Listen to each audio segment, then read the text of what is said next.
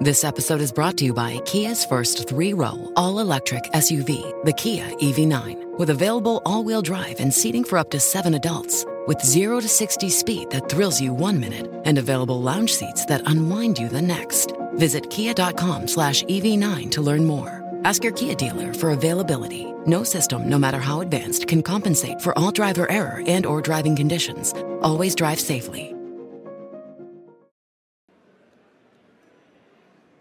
What is up, everybody? And welcome to a very special, very fantastic, very live edition of The WAN Show here at LTX 2023. Can we get the crowd cam up here for a second? Hey, guys, say hi to the WAN Show audience. Let's go! All right, we've got a fantastic show lined up for you guys today because if we don't, you can actually mob us. Oh. An insurance company in the States is using drones to spy on their policyholders. What are the implications of this? Are we actually living in the worst dystopian timeline? Yes. I think so, because Twitter is no longer a bird. it's just a placeholder. They were like, we couldn't think of any branding. Let's just put an X. We're going to be talking about that. What else we got today, Luke? Did you just segue from topics? I did. I think I've that's leveled a up. first. That's actually amazing. Okay. Uh, I don't know. ESRB wants to age scan your face.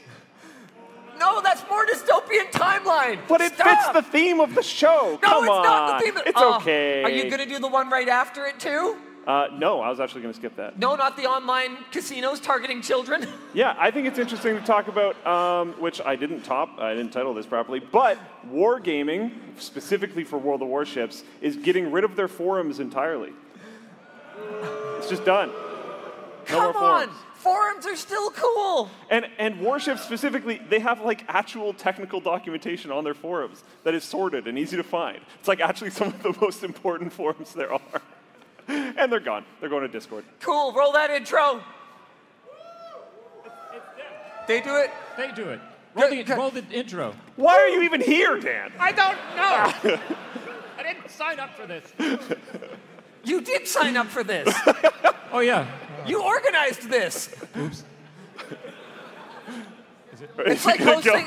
It's like hosting a party and then complaining that the food sucks. Yeah, I cooked the food. Uh, the nice thing is that we get to deflect blame a third time. True. That, that is pretty good. I'll Are go they deal actually with going to this. roll the intro though? I, I, I, I'll be back in a minute. Okay, Dan's going to go back there and roll the intro. Let's go, Dan. right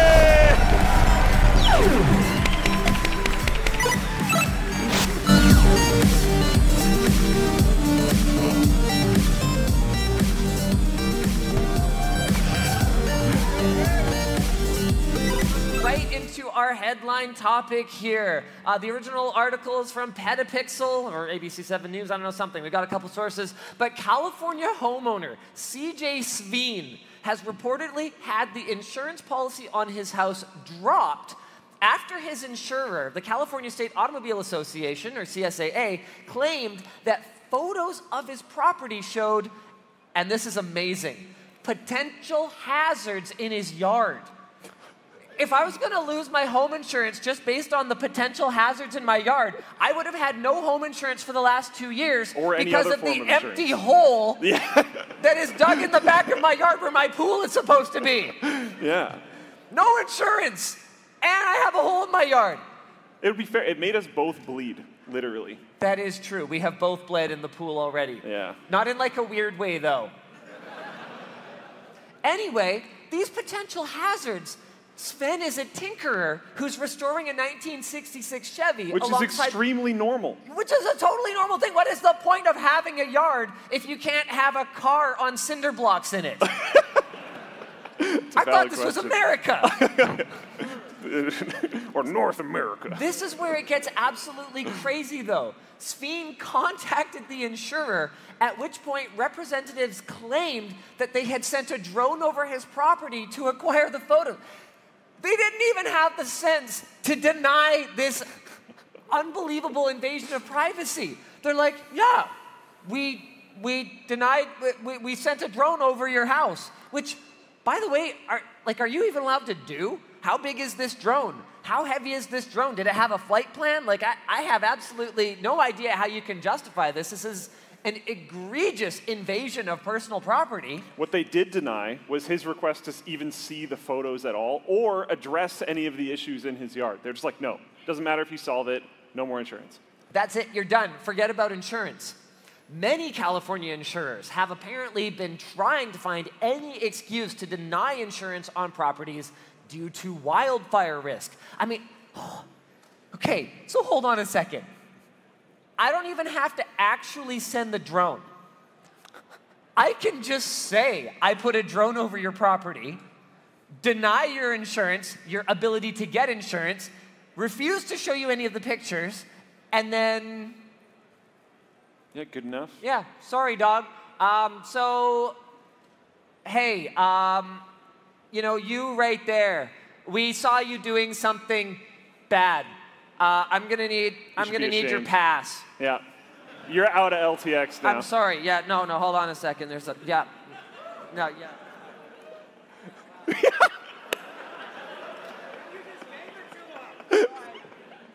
well, what choice does he have? I saw, I saw him. I saw him doing something bad. I sent a drone over his desk at the LAN party. Yeah. It He's was not the- allowed back. The world's quietest, smallest drone. yeah. You can't, you can't see any evidence. It happened. Yeah. It, it 100% happened. You know you're not getting this back now, right? Okay. No, no. I'm- uh, Oh, he caught it. Nice. That was good. Very nice. Here's the problem, though. Sveen's not even in the wildfire zone where insurers are trying to cancel insurance, and he hasn't made a claim in the 15 years he's had the policy. Ca- Is, is, anyone here from California? Anyone?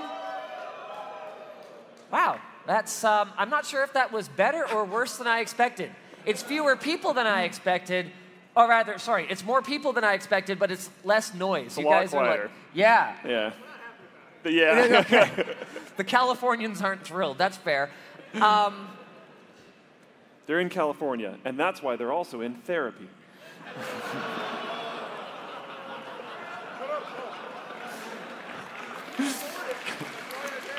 but the plot actually thickens here.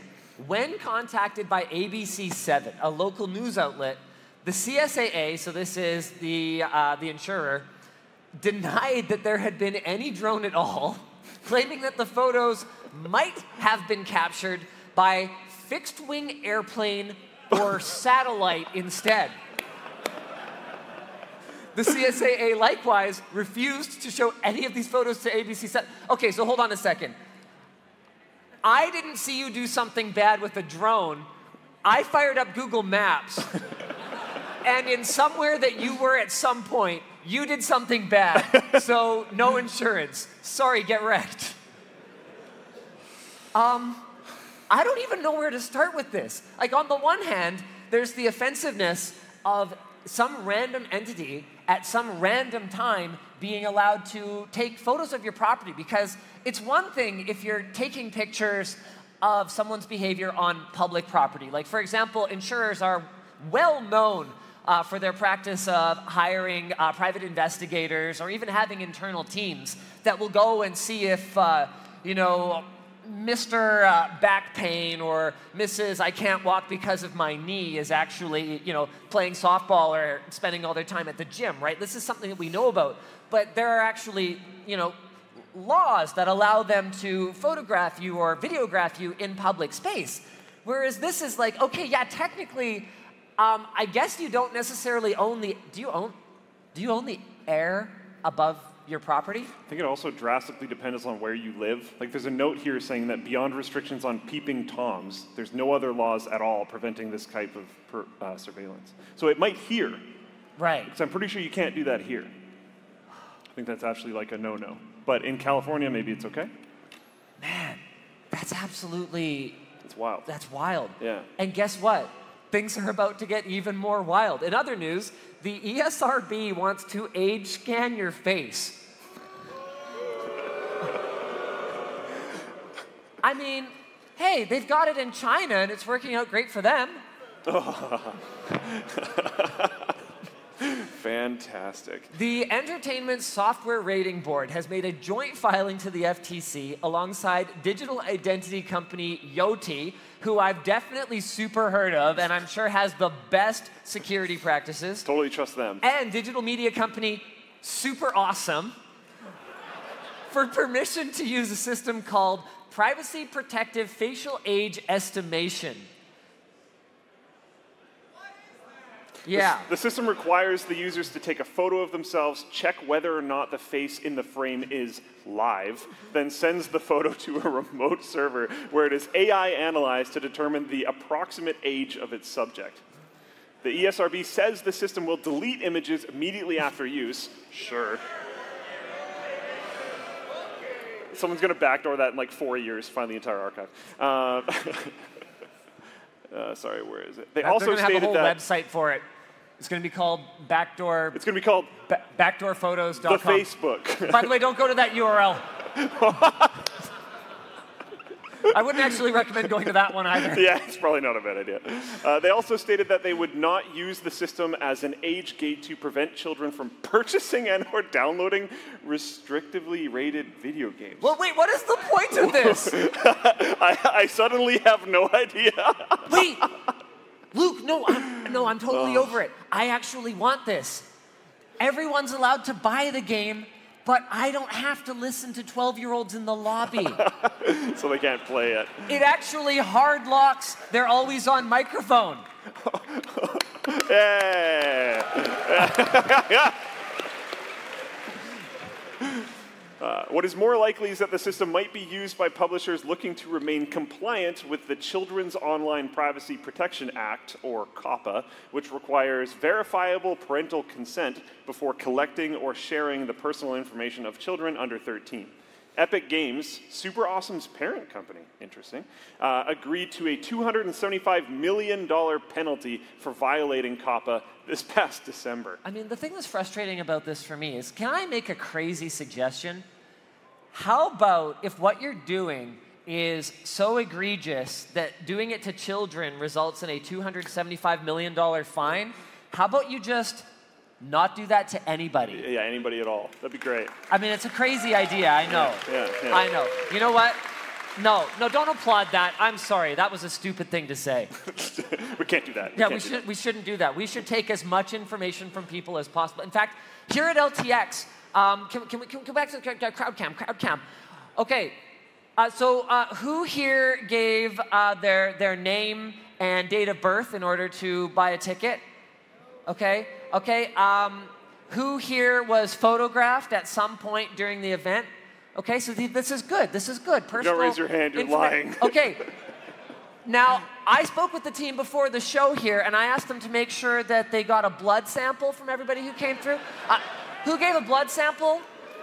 Okay, good. Oh, very yeah. good, very good, very good. Uh, any semen samples? okay, we're gonna come back to the two shot, please. Thank you. I don't know if we want that There last was no official collection of semen samples, so whoever you gave it to, weird kink. Might want to follow up in nine months. Yoti claim.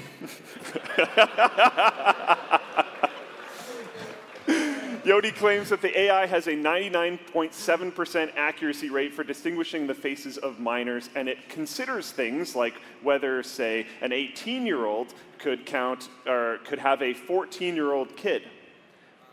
Okay. Uh, Yoti's system is also under trial in the UK to check whether customers are old enough to buy alcohol and requires anyone that the AI judges to look 25 or younger to show ID.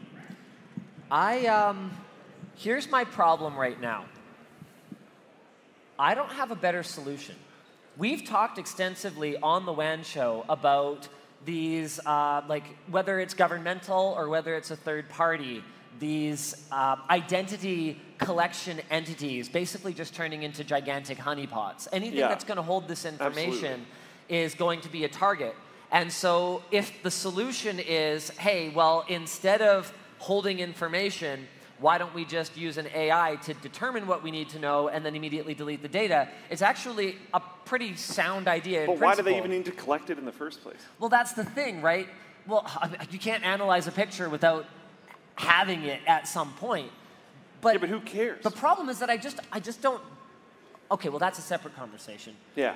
Right, but okay, so let's take all the, the different various things that you might want to verify age for online. You know, whether it's um, viewing adult content. And adult content doesn't necessarily mean, uh, you know, Twitter rated content.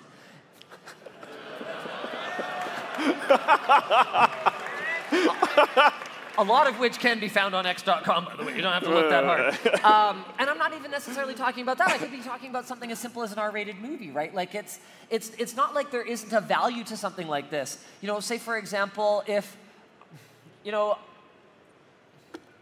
I mean, certain No. news stories might be might be age gated if they're showing a certain level of content in yeah, sure, like something graphic. I Yeah. think that's a pretty good example. Or, Absolutely. you know, even something as simple as like uh, whatever Google calls the Play Store now, whatever uh, the, movies. Yeah, I don't know. You're on. You can you, you can rent movies on YouTube. Sure, fine. You know, if if they if they could age gate an R-rated, R-rated movie or something like that, you know, I don't necessarily see that as an entirely terrible thing.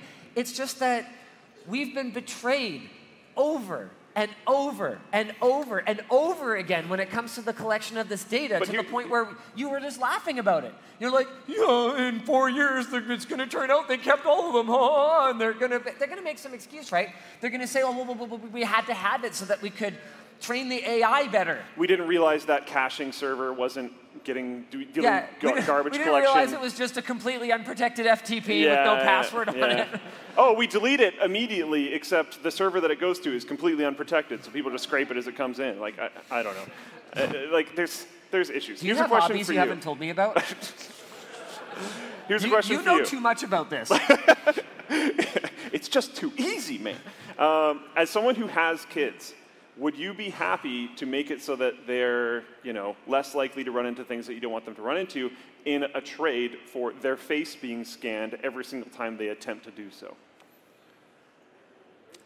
Because I feel like that's not worth it. I, I, I understand parental Yeah. controls on like everything are basically garbage, and there's really, really easy ways to get around it. Yeah. But I feel like there's probably pretty easy ways to get around Man, this too. This is a really tough conversation. I feel, almost feel like I wish we were. It's a funny thing, right? It's not like the WAN show's any different. All you guys would have been watching it anyway. You're just like here in person. But I almost feel like, you know, this is We're a really exposed. personal. Yeah, it's a personal question. And I'm Stop like, looking. I'd be fine answering it with just, you know, you there.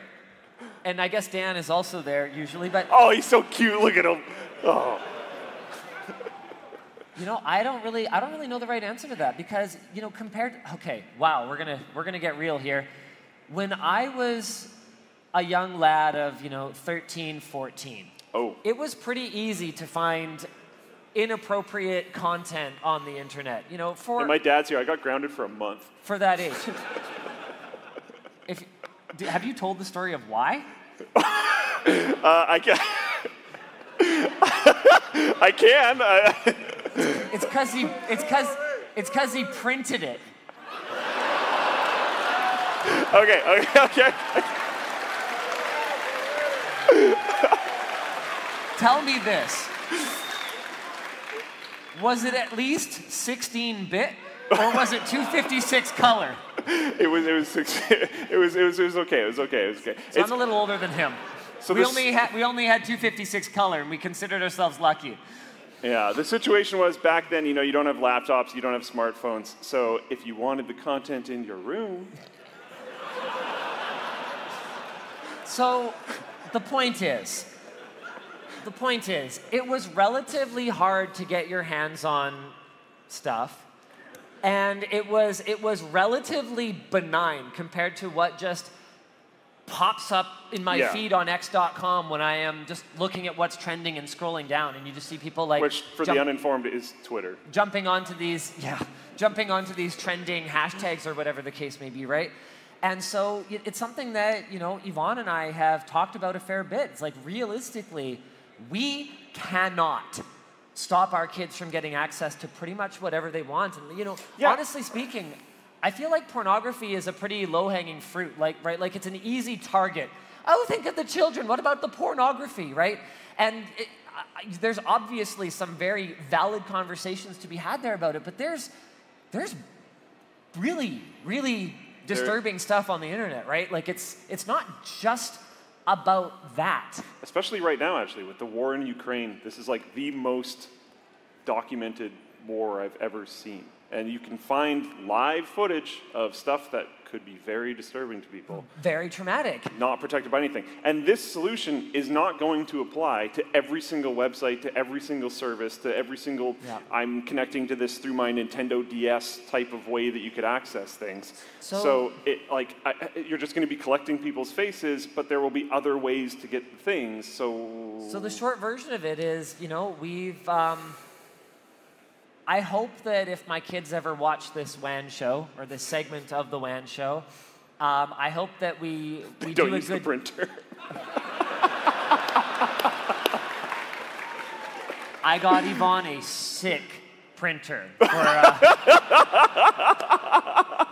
that's not why. I, uh, you Uh, don't know. We, we have a really nice printer. Anyway, you know, I, I hope that they would feel like we followed through on what we've talked about, which is um, we've resolved to talk to them about things, uh, understand that we're never going to be able to rely on parental controls. Uh, try to put, try to frame things in the appropriate context, help them make good decisions about the content that they are consuming online. Um, and realistically understand that at the end of the day, children are just little tiny adults, right? Like they are, it's amazing how fast they change, right? You know, anyone with kids? How, how mind blowing is it, right? They go from, you know, hiding behind you when, when a stranger comes into the room to, you know, talking back to the stranger and you're like, it happens so fast. Um, so, no, Is it is no, it I don't want. I don't want people collecting pictures. is it public how old your son is? Um, ish. Ish. Okay. So last time we were over, uh, you were comparing heights, and and he he was like going to bed, and you you said that he had to go to bed because he was whatever age. And then you were like, wait, come back, we're gonna collect heights. And when he comes around the corner, he's like, I'm, and then says his age instead of like introducing himself as his name because you would refer to him as his age. And just, I, I can't do it right now because I can't say the age and I'm gonna keep it private. But the comedic delivery was like, Just just tell the story properly. It's fine. I can say it? Yeah, yeah, yeah, yeah. So, so he- he was referring to him as 11. Yeah. And he, he goes around this wall and then comes back around the wall, like arms plastered to his side, kind of waddling a little bit. He's like, I'm 11. Just the, the, the comedic timing of it and everything was genuinely very, very funny. And it wasn't funny like just because LOL little kid. It was funny because of the timing and how he snark. did it and stuff. Like it, He's got the snark. yeah, he's a little, little Linus running around. This is kind of terrifying. Yeah. Uh, my answer. My answer is no. No. I, I don't want them participating in any of this, as, especially because it's got, like you said, it's all going to be for nothing. Yeah. There's there's going to be no there's going to be like maybe you know Steam supports it and maybe Epic Game Store supports it, but Battlestate Games stupid launcher. no, no shot. Yeah, there's no way they're going to support it, right? I Yeah. mean, I'm not even I'm not even sure how long uh, uh, uh, like Activision Blizzard's own launcher, ba- Battle.net. I'm not even sure how long that is for this world now that their games are on Steam now. It kind of feels like the first step toward throwing in the the towel, right? So. To be clear, I am expecting them to, to carry that on for a very long time. That 30% take is pretty brutal. But like I'm just I'm looking at it going, for what? Like, if I have to participate in this system, you know, hey, at least maybe it could be something that actually is universally adopted and it has some kind of, of meaningful function. But Yeah, be careful with that too, because another topic that didn't actually really make it into the, or it did, the, the Google DRM browser stuff. okay, we will, we will get to that later. But what we haven't talked about that is directly related to this topic is by and large, I think the ESRB's function is one that I don't object to, really, meaningfully. The goal, at least. Yeah, with the, With, with the goal of keeping, you know, really kind of um, inappropriate content out of the hands of people who are maybe not at a, a mentally developed stage where they fully understand it and are ready to process it. And you know what, to be clear, I, I, I think that 99% of even kids can very well understand the difference between uh, animated video game violence and real world violence, but it only takes a, a small handful. Like, that's something that I, I've learned over and over and over and over and over again is that if only 0.1% of people um, act in a certain way, that's, that's like, okay, so hold on a second. What are we up to? Like 8 billion now? Well- so, 10, so 10% is 800 million, and 1% is 80 million, and 0.1% is 8 million people could do something, right? And obviously, you can't rubber, you can't turn the whole world into a rubber padded room, right? Like that's not, not gonna work anyways. That's not realistic. But I, when I look at this technology, I go, even though largely I kind of agree with the goal of the ESRB, every time we see this stuff, I look at AI and I go, oh man. So now you're going to have an authoritarian regime that's using this to ensure that, you know, um, and, and not, not tell you, you know, oh, hey, you can't buy that game, but they're going to be monitoring what games you're playing. And they're going to be filing that away with your social credit score or whatever the case may be. And I, I just thought of this now, but they might delete the picture, but they might not delete the analytics from the picture. So they could scan things like eye color, skin color. Do you have a beard? Do you not have a beard? Like, how much do you weigh? You can probably check certain fat percentages from people's faces to a certain degree, different things like this. They can harvest a lot of information about you from a photo of your face. I didn't say anything about that. It's funny because there's a lot of there's a big societal push toward less profiling, and yet the tools that we're building Just more and more profiling are all the time. supercharging our ability to profile people just Yeah. based on their appearance, based on their preferences. Um, you know, I, I, I remember having a really funny conversation. It might have been at the first LTX actually, which is good, great, like six years ago now, right? anyway, um, I remember having a conversation where I ran into one of our few, you know, female viewers, um, and I was like, "Oh, uh, hey, this is unusual. Uh, do you do you want to take a picture for your boyfriend? Because that's that's usually it." You can't do that though. no, but they but that's usually. Yeah, but you can't do that though, This is because on it's not topic. always. Luke, this is on topic. Okay, And the point is, we ended up getting into a bit of a conversation where she goes, "Yeah, that's like my whole life is because I'm into tech." And that's why you can't do that. And be, I know, I, I'm coming to this, Luke. Okay, okay, Because, okay. I, because I'm into tech and because I'm into cars and because I'm into engineering, you know, every every ad service where I go and I poke into it, they just they assume I'm a man, and they and they profile me like this, and I was like, deeply sorry, clearly part of the problem. um, but it was such a it was such a wake up call as to why we actually can't do this. I mean, the problem is that in that case, the system kind of worked. Based on based on all the categories of ads and products or whatever that they had for men and like serving them to her, she was like, She yeah, was I probably actually, interested in I it." actually get very relevant ads, yeah, yeah. but I still object to it. and which is fair. Yeah. All right, Dan, you don't have your um, thing on your thing, so you might just have to kind of jump in when we're supposed to do a thing. I think we're supposed to introduce the concept of merch messages and do a couple merch messages. Yeah, sure, if you want. Yeah, whatever. What do you mean, sure, if I want? no, it's producer Dan, not just go with the flow, Dan. You're supposed to be helping us here. Okay, sure. All right, if for those of you who are unfamiliar with the concept, merch messages are the way to interact with the show. We don't do super chats, we don't do Twitch bits. We feel like, hey, if you're gonna throw money at the screen, you might as well throw money at the screen in a way that gets you some fine, high quality merchandise from LTTstore.com in a few days or a few weeks, or uh, it depends on the customs of your country. I've heard all kinds of horror stories about Oh, yeah. like people needing to like bribe their customs officials in order to get I cannot control that. I'm deeply sorry, but there's nothing I can do about it. So merch messages are sent by going to lttstore.com and in the cart there's a field whenever we're live you can go ahead and send a little message. It'll pop up on the bottom of the show kind of like this. yeah, like that. Uh, or producer Dan will type a little reply to you, or he will curate it uh, for me and Luke to chat about. So, Dan, you got any merch messages for us? I Hit me. do, actually. We have a couple here. First up is from Sam. Hi, Linus. Love the show as always. One request make the audience crack their fingers. Why on earth would you read that? Are you trying to upset everybody? Yes. I don't think they're going to be able to hear it. I mean, okay, I'll tell you what. Three, two, one, go for it. Yes. Whoa. Okay, moving on. Next up's from Calvin. This one's less gross. Hi, Linus. In Chicago, I saw a billboard that was LTT tech support. Have you ever had difficulty securing a trademark or web domain? How did it go? Uh, it's actually LLT tech support. They uh, Ah. apparently feared our, our fierce legal team too much to call it LTT tech support.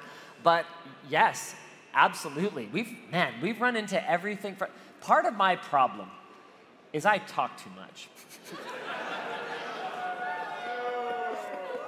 we ended up having to, and I shouldn't even say that we did this because I'm going to exacerbate the problem, but we ended up paying a domain squatter to get creatorwarehouse.com Oh, yeah. because we announced the name of our company, Creator Warehouse, um, the, the, the, the sub company that works on all of our merch, before actually securing the domain, and then someone went and grabbed it.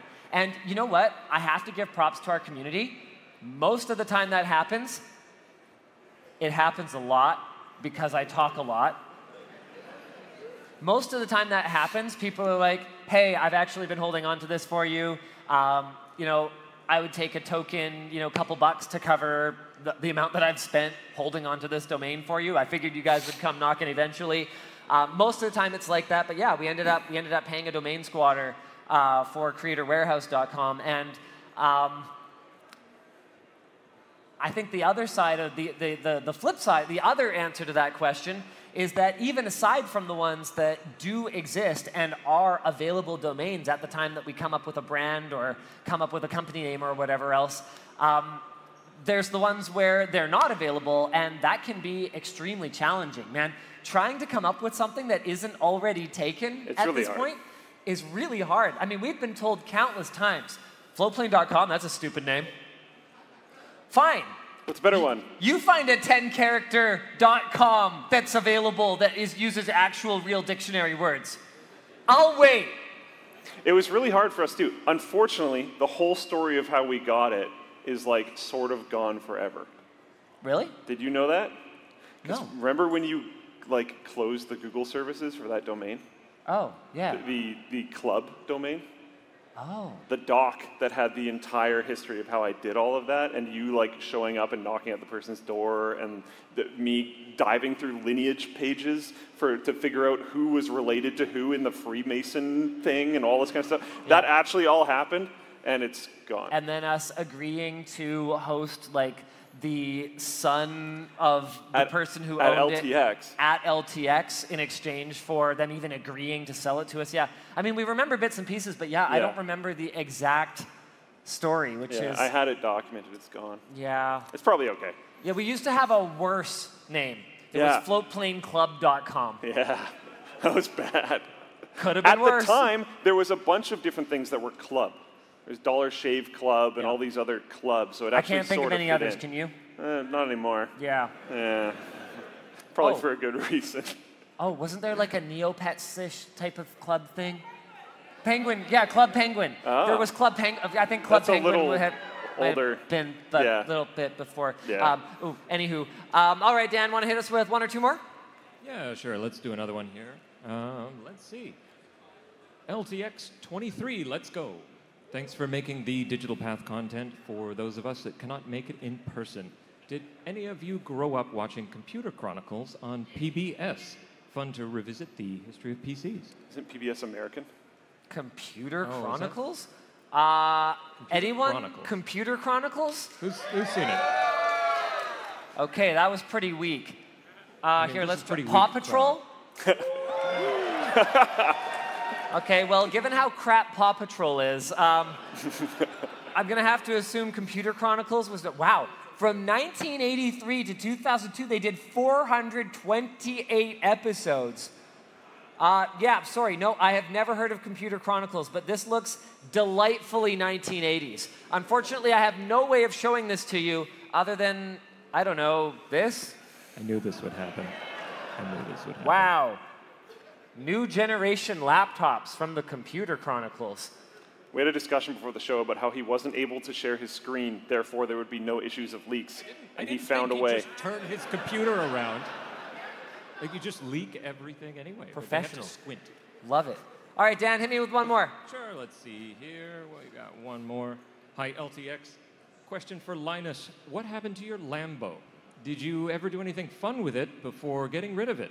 Loving the show, and we'll try to be at LTX next year. Okay, for those of you who don't know the story of my old Lambo, which was a 2003 Honda Civic that ended up with a pink paint job, then ended up with green racing stripes, courtesy of uh, Nikki V and the Channel Superfun team, and then ended up looking like absolute garbage, courtesy of the attendees of LTX 2018. Yeah. That was not the goal. Yeah, I didn't expect people to just dump bottles of glitter glue inside the car, uh, but they definitely did do. I actually did drive it for months afterward. Just, I don't know, it he still would ran. constantly have little bits of glitter on him, and I'm not kidding. It was like for months. It was Um, rough. The reason that ended up at LTX 2018 was because I showed up the night before the event was supposed to open, having not really seen anything, and started just kind of freaking out about how um, light on content it was. With that said, I don't want to throw the team under the bus. It, they, had very few resources. They had very little time. In fact, it is largely the same team that is still planning LTX. So they are. Can, can, I, can we just get like a round of applause for?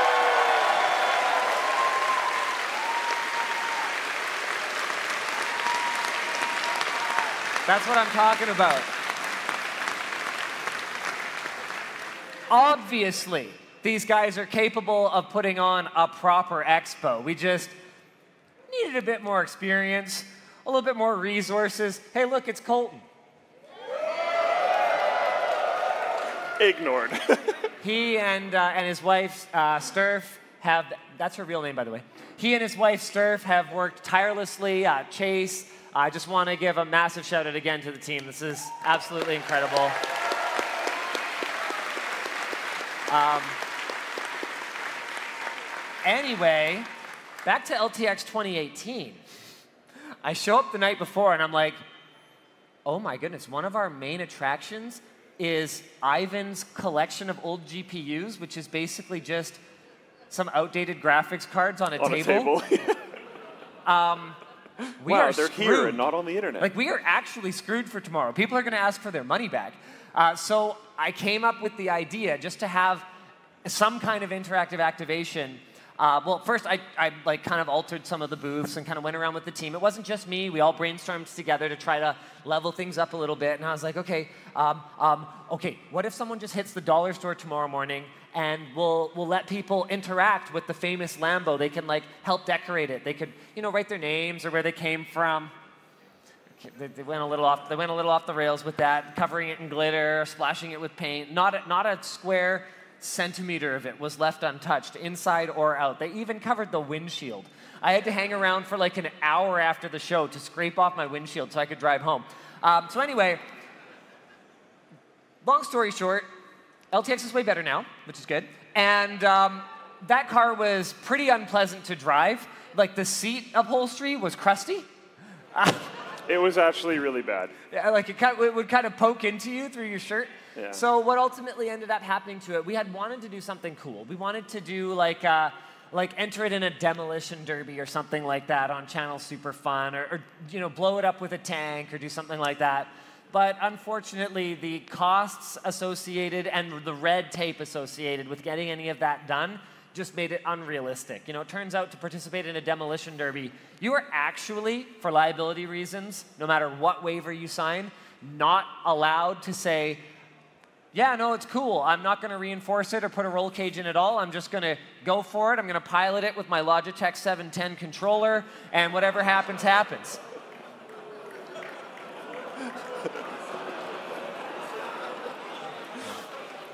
They will not let you do that. Yeah, that would have been really implosive. Yeah, so we ended up.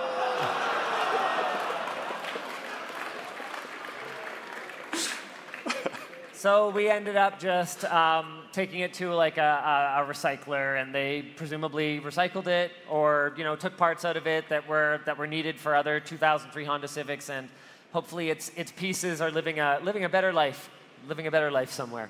All right, Dan, one more. Man, that was all just one merch message. What's the most difficult part of LTX to plan? Um, I have no idea. All uh, of it? Col- Is Colton, it all of Steph, it? You know what? Actually, I have a pretty good guess. I'm going to see if I get it right. Okay, I'm going to write this down. Uh, someone who plans LTX, get up here, please, quickly. He's Colton coming. to the stage. Colton Potter, everybody. What's the question?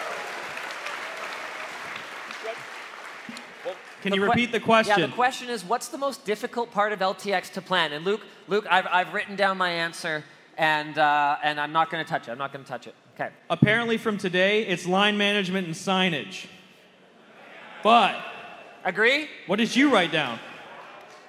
What? What did you write? You say you wrote down something? Uh, well, I didn't want to throw any of my fellow creators under the bus, but I think coordinating with online creators is just about the most difficult part of doing pretty much anything, myself included.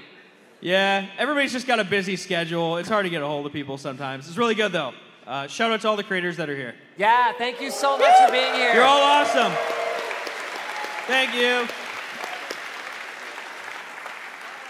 All right, why don't we jump into our next topic? Luke, you want to pick one or should I pick one? Ooh. Should we go dystopian or should we do something that's good news? I feel like we need something good. It's literally There's all the nothing. Luke. Uh, How about the encrypted radios for vital infrastructure that have intentional backdoors? Um. how about how about Tesla misrepresenting their battery range on purpose? Hmm. okay. Can we take like mildly bad? Sure, yeah. Which one is that? Online casinos targeting children. Then. Yeah, sure. Why not? Uh, CS:GO streamer. I don't know how to say this. Houngoungagne? That uh, did an expose where he requested sponsorships from CS:GO skin betting sites and received offers worth up to 120,000 euros per month. Are you kidding me? Okay, hold on, hold on, hold on, hold on, hold on, hold on. Slow down for a second. gown Who, who has heard of Houngoungagne? Anyone? I'm probably butchering it. H O U N G. We're being very mean. I'm, I'm sure you're doing great. Let's see. Well, you, you can't look on YouTube. Oh, they're doing great. Come on. Yeah. Okay, okay, 700,000 subscribers. Okay, maybe I just need to put this in, in, in context. For us, at 14 million subscribers or whatever we're up to now, a sponsorship deal of 120,000 euros a month would be huge. Massive. That would make that sponsor, over the span of a year, one of our largest sponsors, if not our largest sponsor by dollars. Like, that is enormous, especially if we factor out, uh, by the way, you know, shout out Asus ROG for sponsoring LTX this year. Okay. Okay, but that's separate. Houngoungagne, sorry, um, is not running a, a, a live convention or an, or an expo. Like this is purely for online content. So if we were to take someone sponsoring just our content at that kind of a rate, they would be one of, if not our biggest sponsor at our size. That is wild.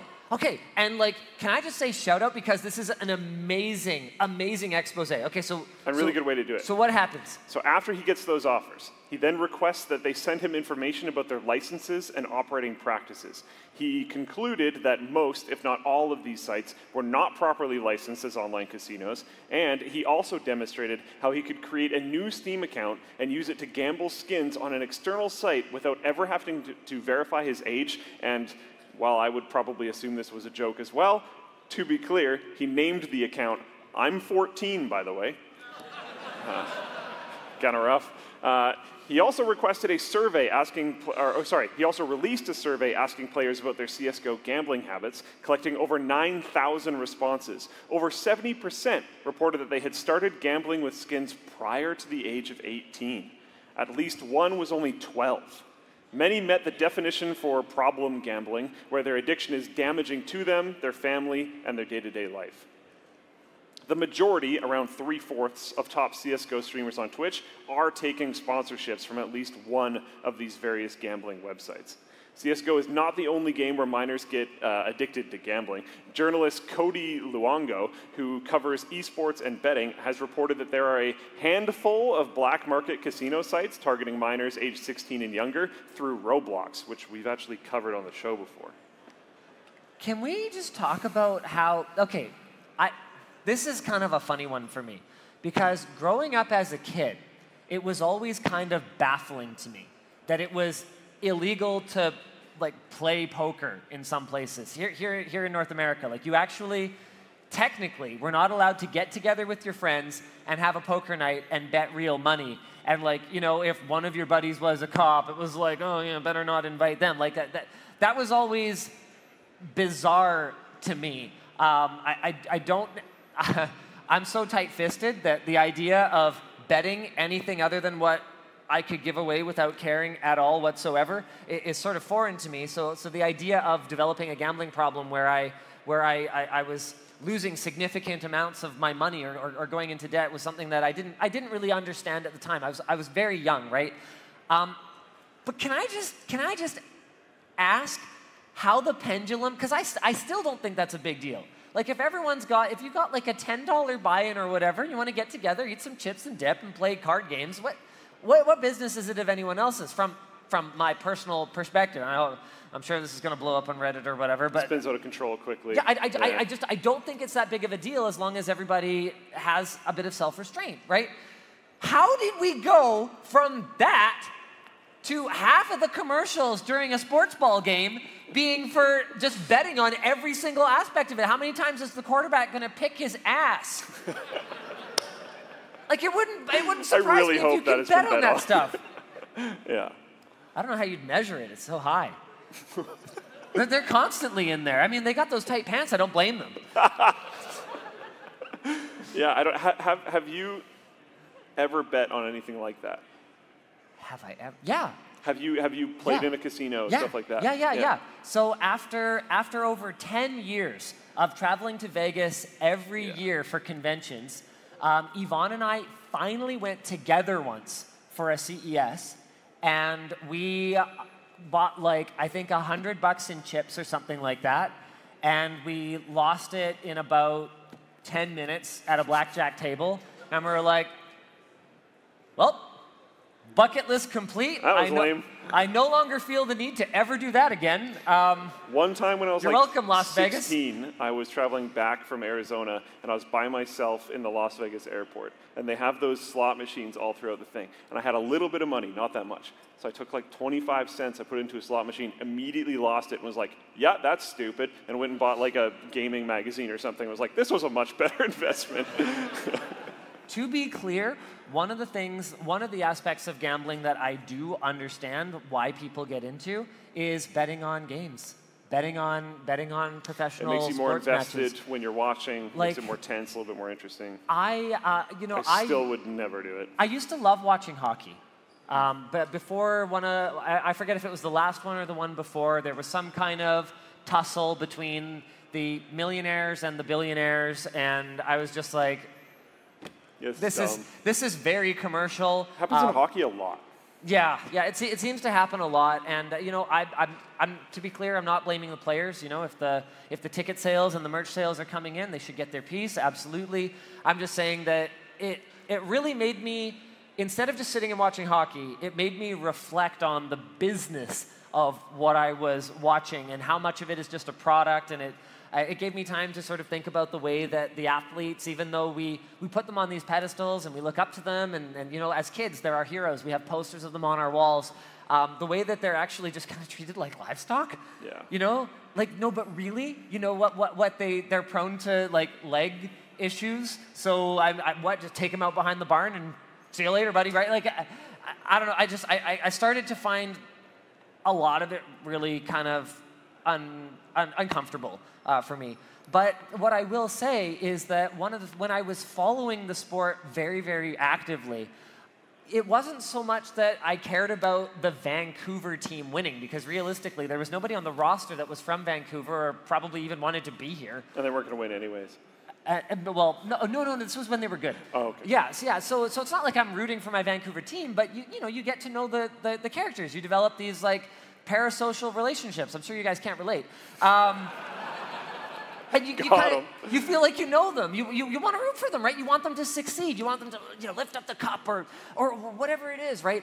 And, um, and, and so what I, what I kind of realized, you know, looking back at how invested I was, like I, I had stopped biting my nails for years until I started watching hockey religiously again.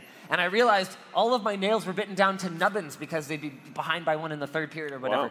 Yeah, and, um, and so I can see how people could get kind of hooked on the thrill of having, you know, not just their hometown team where they know all the personalities or, you know, they you love the logo. Yeah, people will follow sports teams for any number of different reasons, or because they are in the city where they can go and watch them live or whatever the case may be. Their primary colors really go with my skin color. But people being able to amp that up and you know have the, the thrill of, of, of winning real money and you know it, I, I can see how you Having can, an actual stake in the game.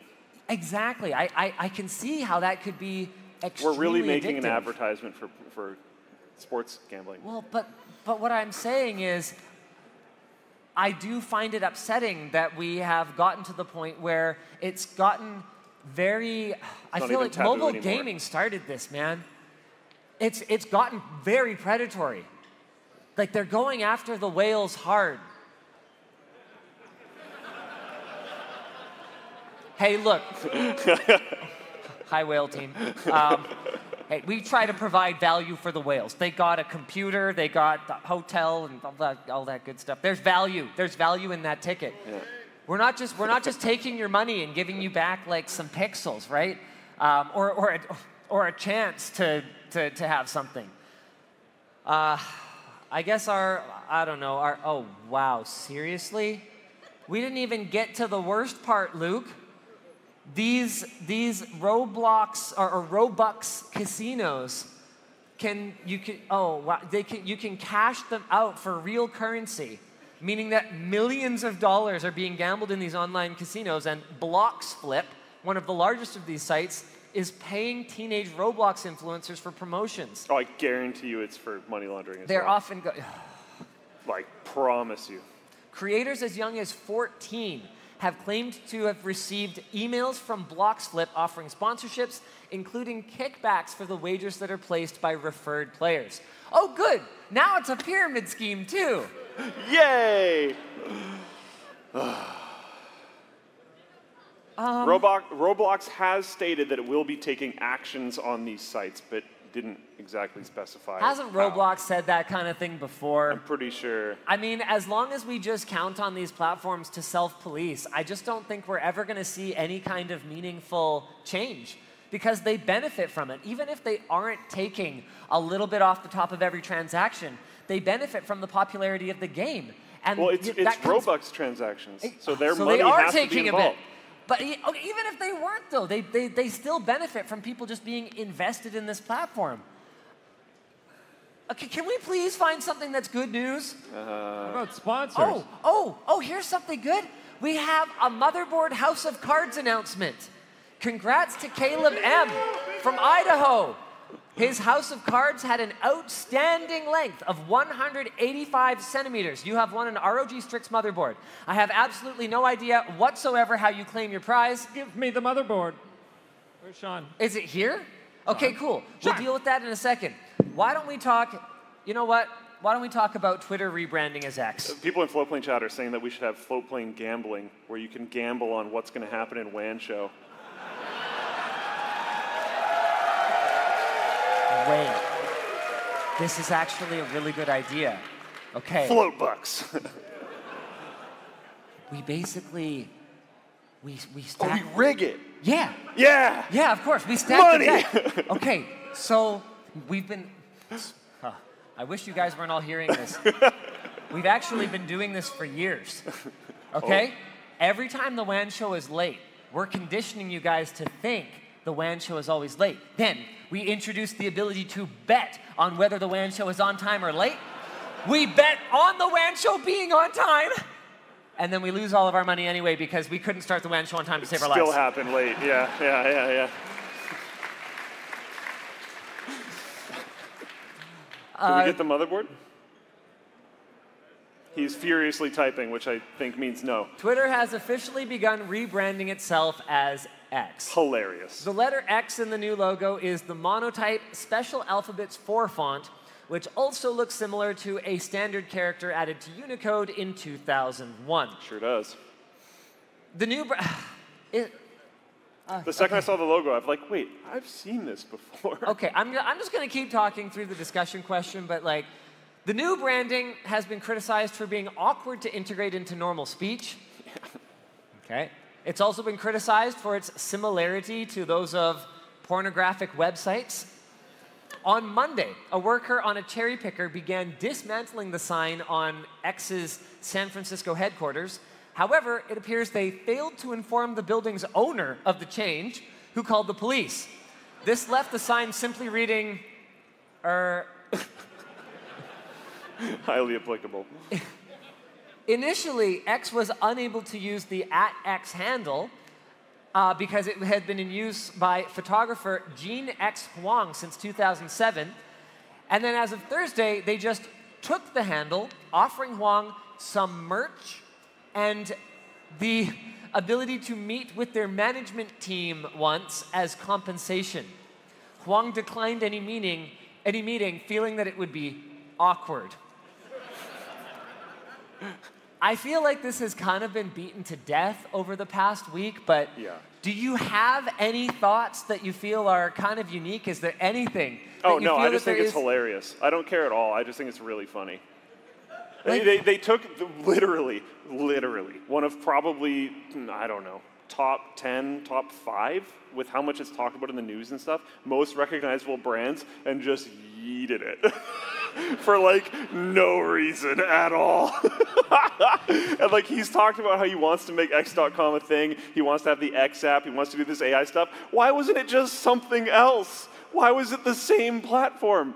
You bought effectively a name. They were super negative. The tech wasn't all that special. You bought a name and then got rid of the name, which is the funniest possible thing he could have done, in my opinion. I think this is hilarious. When I first saw it, I thought it was a joke. I thought it was like an onion article. And then my actual app actually updated, and I was like, no way, this is real. Ah, and now I just use it even less, which is great. Honestly, over the last few weeks, the like relatively few amount of people that I need to use Twitter for to interact with through DMs have been just going off of Twitter. Yeah. So the amount that I need to use it just keeps going down. Can we talk? Can we talk about the intention of turning it into an everything app? Um, That's worked many times in the past. Yeah, so I mean, it's it's it's sort of it's sort of not the stupidest vision ever. Sure. You know, people using it for payments, using it for communicating with And each while. I've said that sarcastically, uh, is WeChat not effectively that in, in China? yeah, it's sort of an much. everything app, right? Yeah, pretty Yeah. much. It's it's kind So of it like an every it's an everything app. It uh, you you use it to communicate with people, you use it to get news, you use it to pay for for groceries, you use it to make sure that uh, Big Brother can keep track of your social credit score, all Yeah, of that good yeah, stuff. Yeah, yeah, yeah. It's everything. cool. Um, but the problem, the problem with this is that X isn't even a good name for that. Yeah. It it it feels like a placeholder because it objectively is a placeholder. I don't know. Uh, Project Project X. We'll come up with a name for it later. Nobody ever actually launches Project X, except like- Microsoft, who I think we can all agree that other than Elon Musk is the one entity worse at naming anything. really? Especially in relation to Xbox. 360, That was okay. one That was bad. series. That was worse. it went downhill fast. I thought 360 was okay. They I just thought the progression would also make sense. they started with X, and then they actually managed to get worse. So where is Twitter headed from here? I also think X as like a, a, a thing that people say used to kind of be a thing. X factor, X marks the spot. Like there was, it, it was actually a thing that people used, and now it's like not. And now we have to use it again, Yeah. but for the worst reason. Yeah.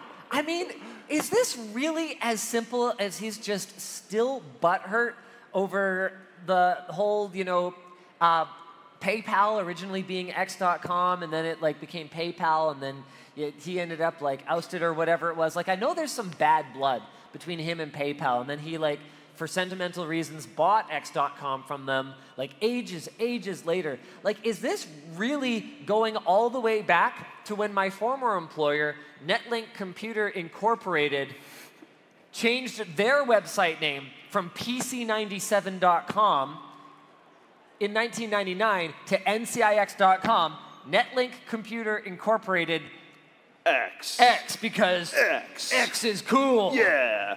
Like that's kind of gone now. It's been gone for 15, 20 years, Yeah. Luke. Yeah. About when he got the domain in the first place. Yeah, exactly. This is the. So we're really just going back 20 years, and I'm supposed to trust this platform to find out what's hip and cool. Oh, I don't trust it for anything, which is why I just think it's funny. I don't know. Okay, no, no, no. The, the audience no, said LTX. Because, because if it was LTE, that would have been very confusing. Linus Tech Expo spelled correctly would have caused all kinds of problems. There's also precedent set from PAX, Penny Arcade Expo, X Yeah. being Expo. We were followers. Yeah. We, we weren't trying to like boldly name things X.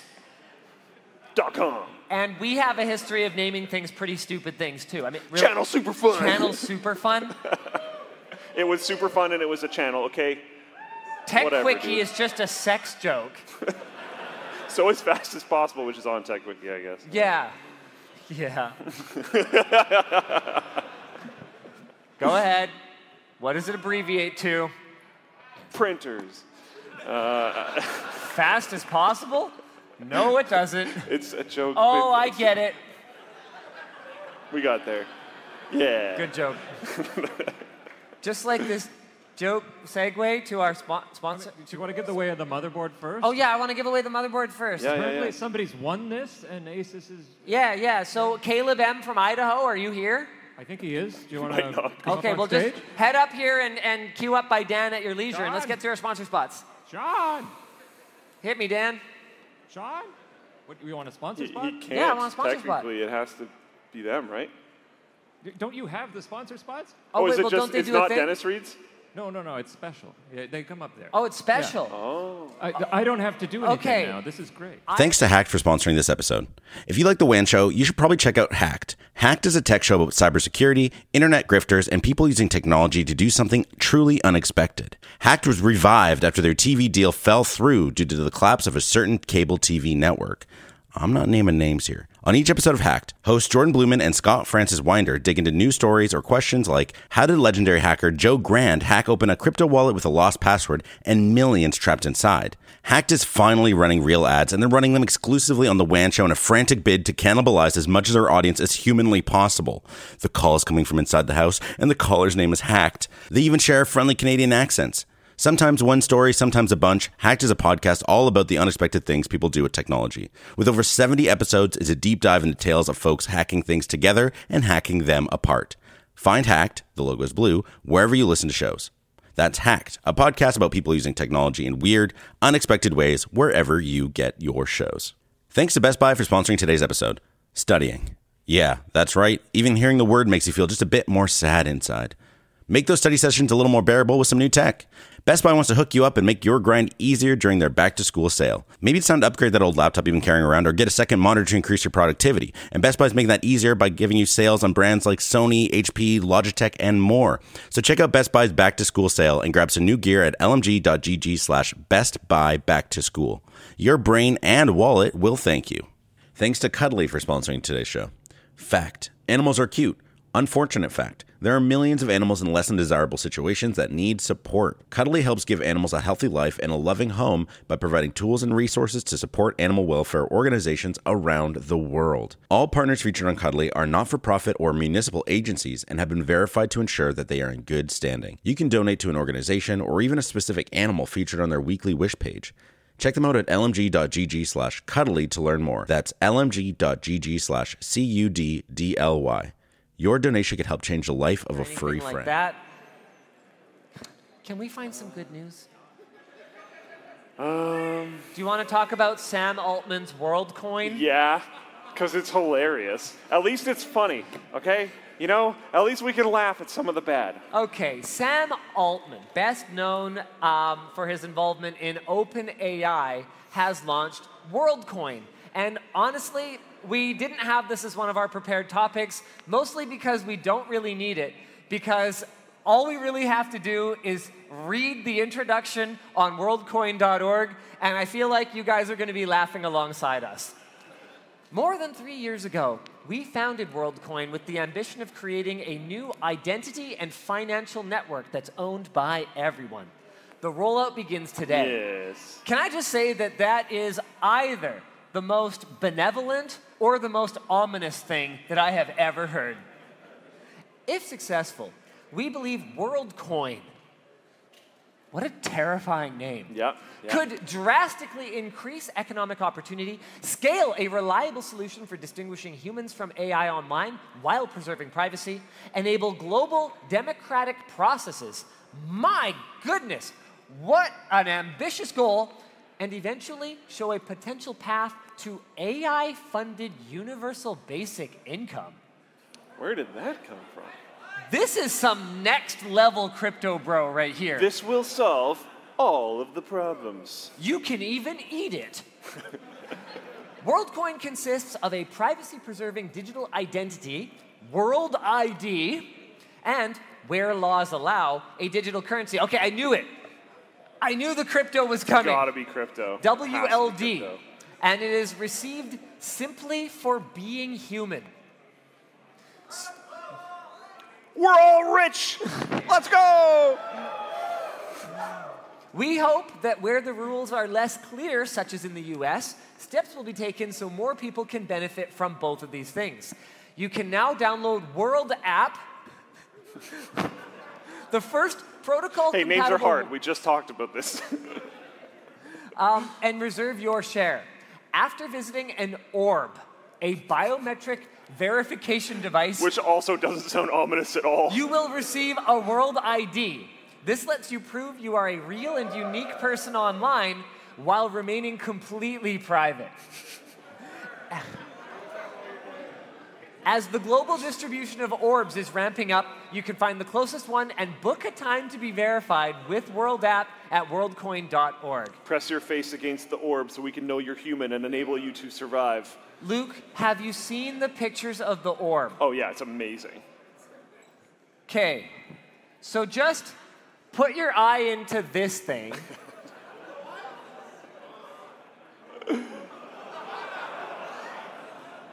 Okay, and then will for real, this is all completely secure, definitely take your indelible world identity and make sure that no one can impersonate you or uh, think that you are not a real human being. Yeah, it'll be fine.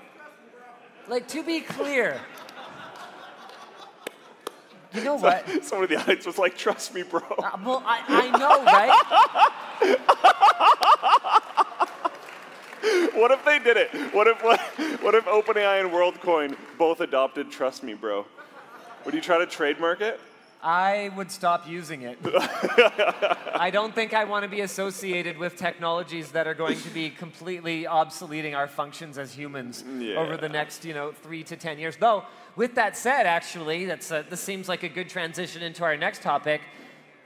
Has anyone else noticed that ChatGPT is getting like measurably, noticeably worse as time goes on? I don't think this is actually in the doc. We No, don't have links not. for this, but we can talk about this as well. I've read a lot of documentation about how ChatGPT 4 specifically is getting worse over time. I also know, especially on our team, Conrad, who's actually behind the stage right now, making sure that Merch Messages keeps functioning. Uh, but he has mentioned multiple times about how ChatGPT 4 has gotten worse, and there's a lot of people talking about how they believe the more it interacts with humans, the worse it gets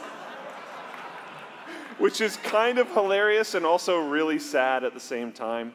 Um, but Yeah, it's it's it's interesting. In that same talk, we're watching ChatGPT 4 get worse um, through various different ways. We're also seeing um, restrictions coming to the major platforms like OpenAI. Like they're figuring out, oh, they used some things in training that Yep. the companies that had that data in the first place are not very happy about, Or they're outputting answers that um, are an issue for are, some are reason. an issue, whether it's whether it's due to you know uh, social social pressure or whether it's just due to the flawed data set that they were using, making some really alarming assumptions. Well, they're also making claims about people that aren't end up they don't end up being true, but they're using their name in the statements and stuff, and then and then OpenAI is trying to wrangle that in, but then there's problems with that. And meanwhile, there is open source versions coming out that do not have those types of restrictions on them and are not suffering the same uh, degradation, Degradation. that we're seeing on OpenAI's platform. So It's going to be a really interesting time. We saw this Yeah. huge boom, and it was like, wow, these guys are so far out ahead that what could ever possibly catch up? And they've got all this brand recognition. it's like, And- oh, the lawyers, that's who can catch up.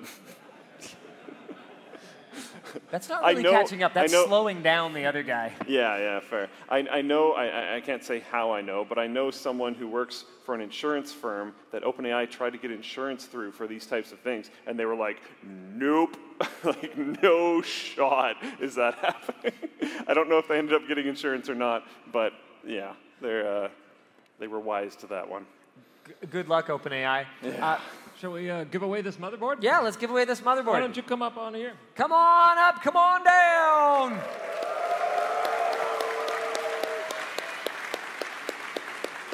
If I understand correctly, you built almost a two. Oh, You're not even free. Oh, Oh, there we go. They fixed it. not They fixed it. We're good. We're good. Sick. Uh, you built an almost two meter tall motherboard tower. Yes, That is freaking awesome. As someone who is also. vertically challenged. That, Hey, we, we have to own it. how did you get up there? Share your secrets. I, I used uh, a man lift. A man lift. Yeah. Really? I, I snuck it in in my pocket. No, seriously though, how did you how did you get up to 1.85 meters? That's that's about the only way I could. Did they it. have ladders? No, they didn't. You did no, but no. How did you do it? He's keeping his secrets for next year. Tippy toes. That's all I had. All right. Well, congratulations. Enjoy your motherboard. Thank you. All right. Take care, man. Man lift. That's what we call it when uh, Luke holds me up at the front of the Titanic. He's the man. I own it.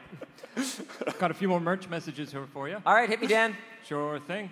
Hope y'all are having fun. Linus, how fun is it to do the WAN show in front of a live audience? It's really stressful. Oh, oh, oh, but but I have powers. Okay, okay, let's do the thing. We rehearsed Oh, something we before go. you guys all got here. You you online mess it up this time. Okay, ready? Okay. Wait, wait, wait, wait. They need to switch. Yeah, they gotta switch to they gotta switch the camera. Okay, so I'm gonna do this thing. And then you're gonna watch, you're gonna you're gonna see, you're gonna see a thing No, that's gonna crowd happen. view. Crowd Crowd yeah, view. yeah, we need the crowd, Crowd feed. cam. Do picture in picture. Use the go. technology. Okay, here we go. Ready, guys? Show them, give them our best, your best shot. Here we go.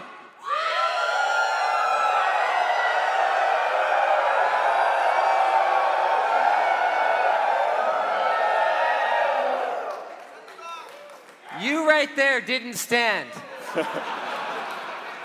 These are blinding, but I can smell it. I don't know. Pretty fun. Pretty fun, actually. Um, really nerve wracking. You know, it's, it's a funny thing how you can get used to something and yet you throw a, a, a- the smallest variation at it and you're all of a sudden like, Okay, I remember this one time I ran into my kindergarten teacher at the at like the fruit and vegetable store. And I, she had me for she had me for like one and uh, like a helper years. Like she was a second, and then she was my like my my, my, my, my, main teacher. And this is only maybe uh, like I'm in grade two, and she had me for like K1 or something like that. So like I have been I have not been out of her class for that long. And I run into her and I'm just like, couldn't even say hi. My Is that like what happened at the badminton match? My dad's making conversation. No, that was just, uh, that just, I'm awkward. People found that video. Yeah, I know. Yeah. Uh, anyway, anyway, so I, so so I, so you, so you see someone, uh, you know, a little bit out of context, and it can throw you for a bit of a loop. I, I ran through, I, I, I went through this really weird thing in the early days of LTT Store. Obviously, you know, you have to have pictures of your merchandise, and you know, a because I, I think it's really authentic for us to to model our own merchandise. You know, a, because if it's not good enough for us to even bother to put it on once, it's probably not good enough for you. And B, because it's kind of like the ultimate. Uh, who, who was it? Dove, who did that um, that thing, campaign for real beauty, whatever, where where instead of having models with you know super unrealistic Barbie movie levels of physical perfection, they just like used real people. Good movie. I think it was them. Yeah, I actually really enjoyed it too. Um, so so it, it's the it's the ultimate that. This is really us like really us, the people who worked on these products, uh, uh, who designed them. Like you'll see, you'll see folks like Sarah or or Lloyd or you know Alameda or you know the, the, the rest of the team that actually makes these products. You know the the engineering team even. You know we don't like hide anybody away. If people volunteer for merch photos, we we try to accommodate it, and you know we don't always have room for everybody, but you know we we we we just we try to have real people there, right? And that's super, that's super cool. And then the other main reason is because I'm cheap. Hiring models is expensive. I do think it's better this way either way. No, I do think I do genuinely think it's better this way. So anyway, that was that was why we came up with the idea of having our own people model all of our own products. And the problem was that even the, this is even before the first underwear shoot, which is one of the times that I think I have been most uncomfortable at work. Yeah. like it is, it is, you know. Every once in a while, I'll go on the store for like a legitimate work reason, and I'm scrolling through, and I'm like, oh, there's Linus in his underwear. a can I say? pleasant sight. And it's such a. we, we talked before the show. He was like, How many people in the audience do you think are wearing LTT merch? And we started looking around for like shirts and sweaters and stuff, and I was like, Hmm, we don't actually know. It's a funny thing though, even before I did that first underwear shoot, what I discovered was that. oh, he's doing it now. when- He's coming off. You know, I'd put on it.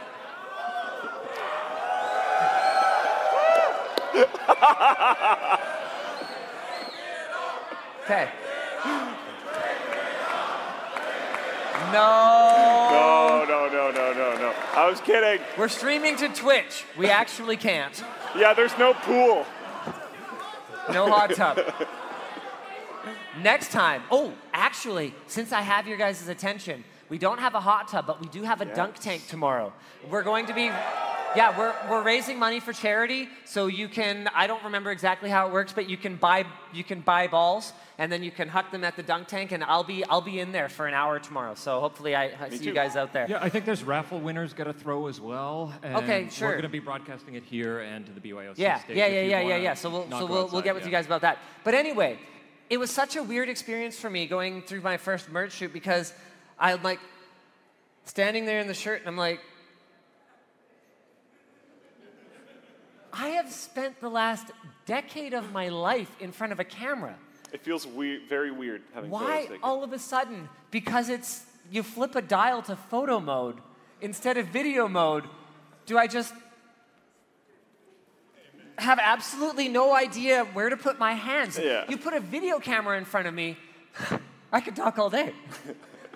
no problem. You see him shift into presenter mode? But you tell me don't talk, and I'm like,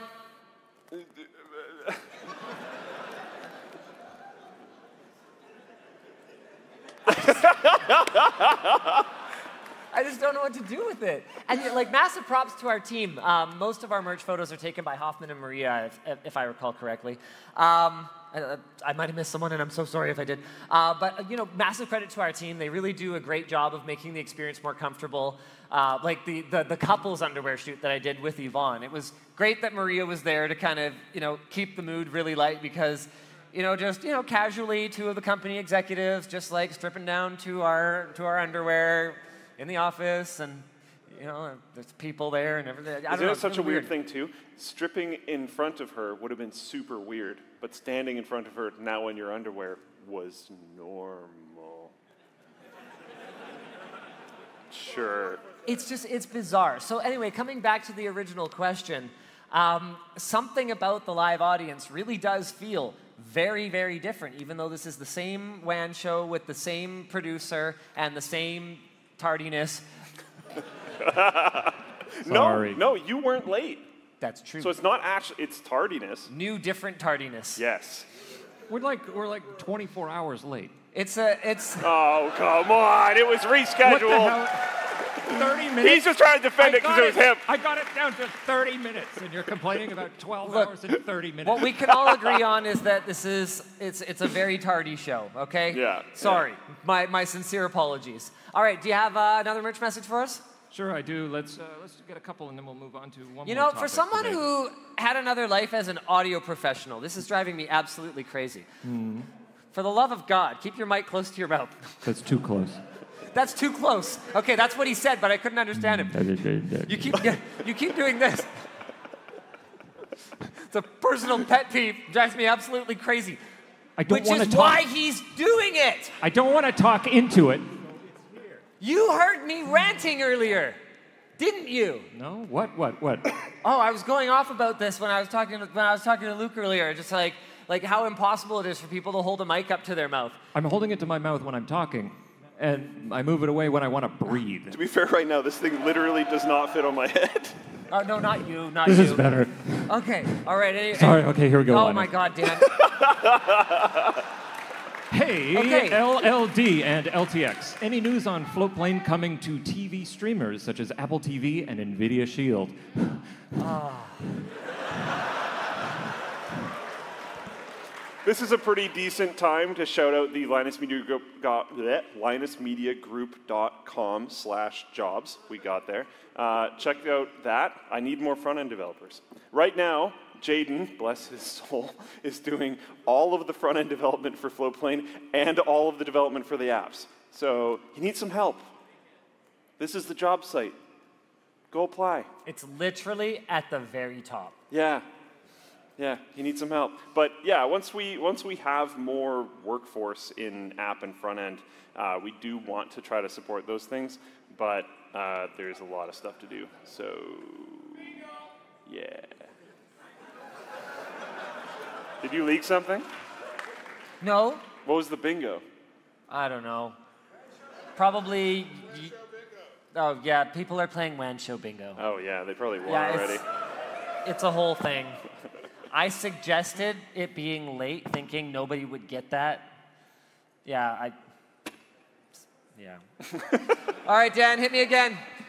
Sure, last one, and then well, I think we'll move on to a final topic. Hi, Linus. Have you got any labs updates? And is there any big projects in the pipeline? Oh man, Labs was super, super exciting because uh, we were doing tours over the last couple of days. And uh, I got to kind of listen in on some of the tours and I got to find out about things I didn't know about. For example, did you know that we have a couple of software defined radios in the RF chamber now that will go up to 7 gigahertz and will be ready for millimeter wave sometime next year? That will allow us to take phones and not just like measure how good their reception is, but also find out how much low reception affects their battery life, and we'll be able to see how good their reception is at every different off-axis angle. And apparently, this is like a big problem in the wireless industry. Devices are getting approved for carrier use that have that have antenna issues so bad that sitting on one cushion on a couch, you can have fine signal and be browsing your x.com or whatever else it is that you're doing. Really doesn't roll off the tongue, does it? No. And then you move two cushions over, and your reception sucks, and your and your video call is cutting out, or whatever it is that you're doing. To be fair, it sounds like something you probably shouldn't do, Going on X.com. which is maybe okay. Yeah. Okay, but let's. Okay, what about you know uh, being on a video call with your relative? That you should do. Okay. Aunt Muriel deserves the the time spent with Call you, your mom. even if she's only calling because she needs tech support. Anyway, so we're gonna be we're gonna be able to you know find out you know which of these devices are slipping under the radar through you know back alley deals. Um, oh uh, man, I'm really really excited about what they showed me with Markbench. Uh, we had live demos running for everyone who came through the tours. Uh, any any of the whales and orcas or anyone who booked a tour, how cool is Markbench?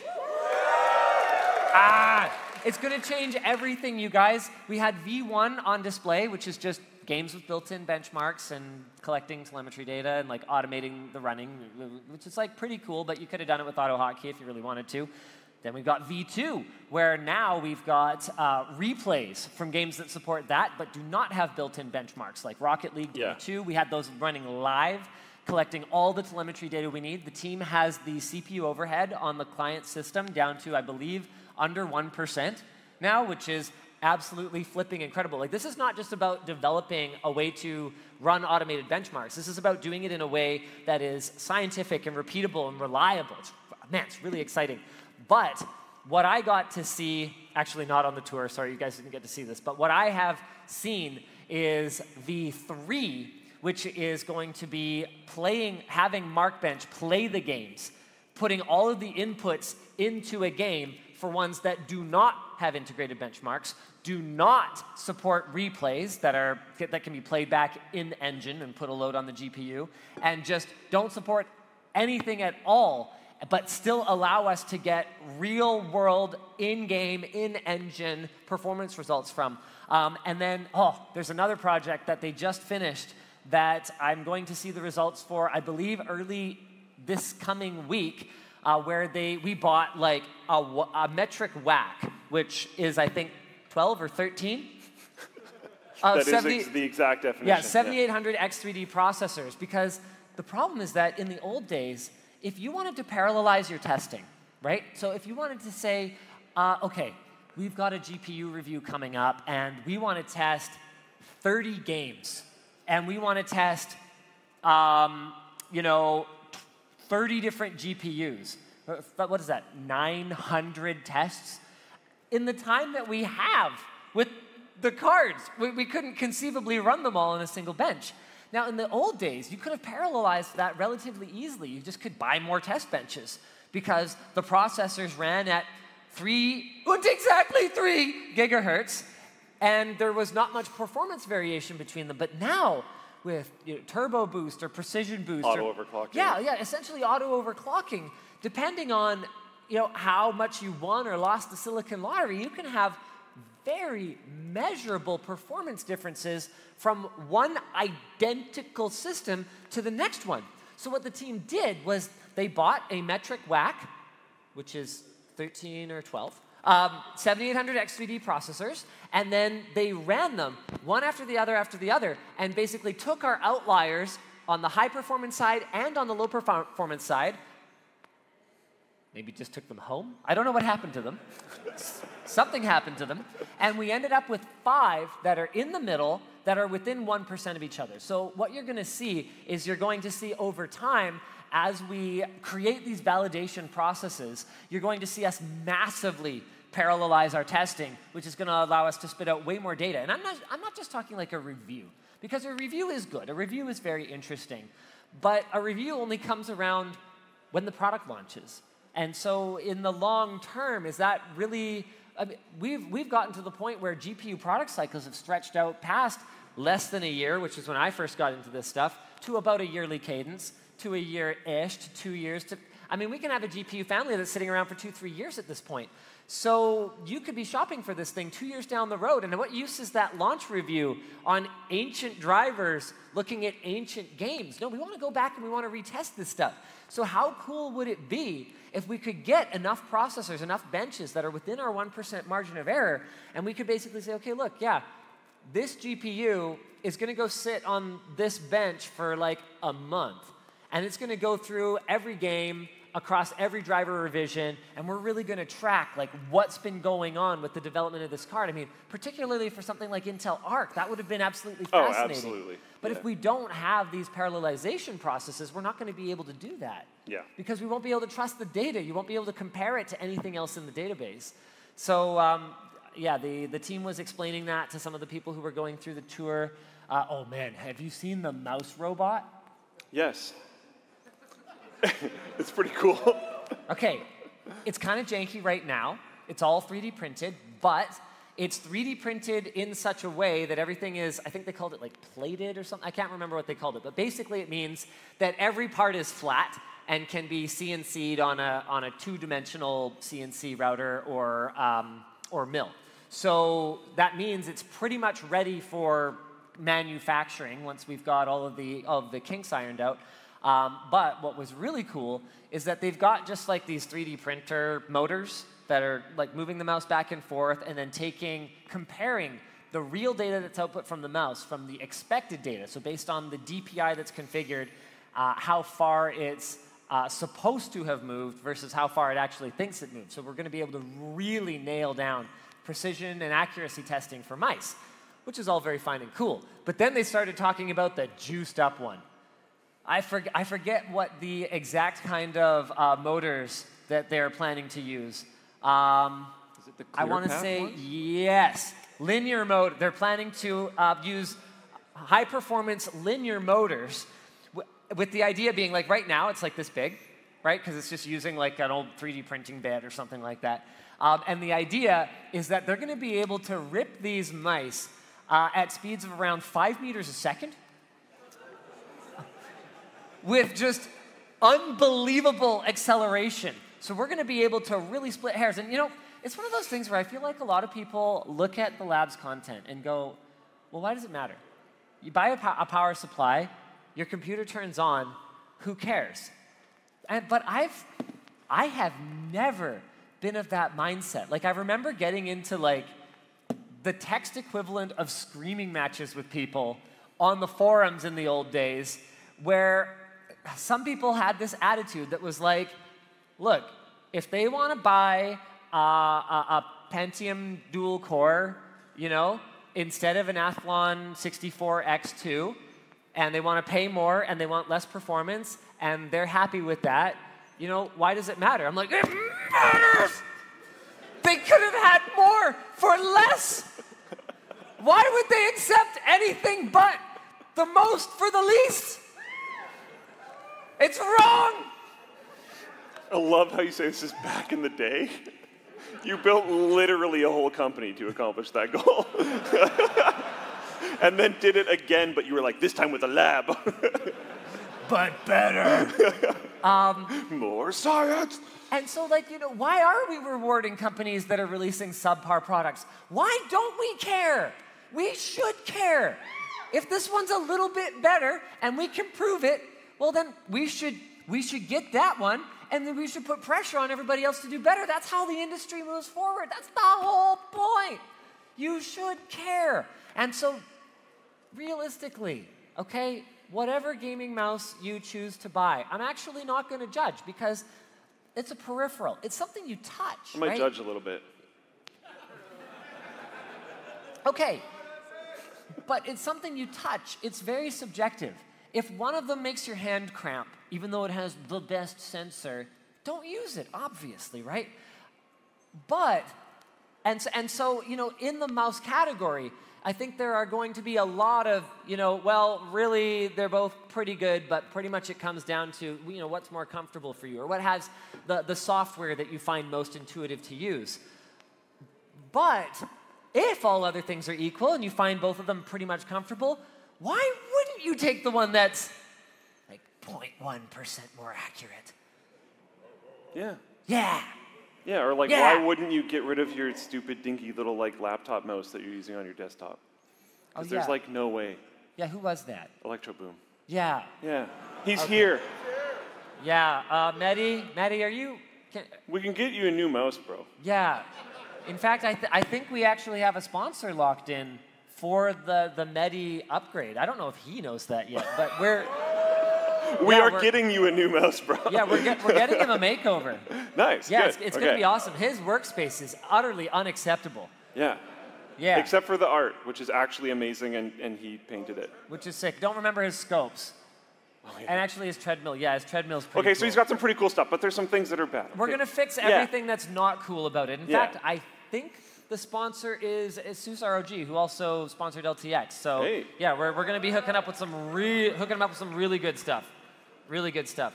Oh crap! Linus leaks a video is in the bingo.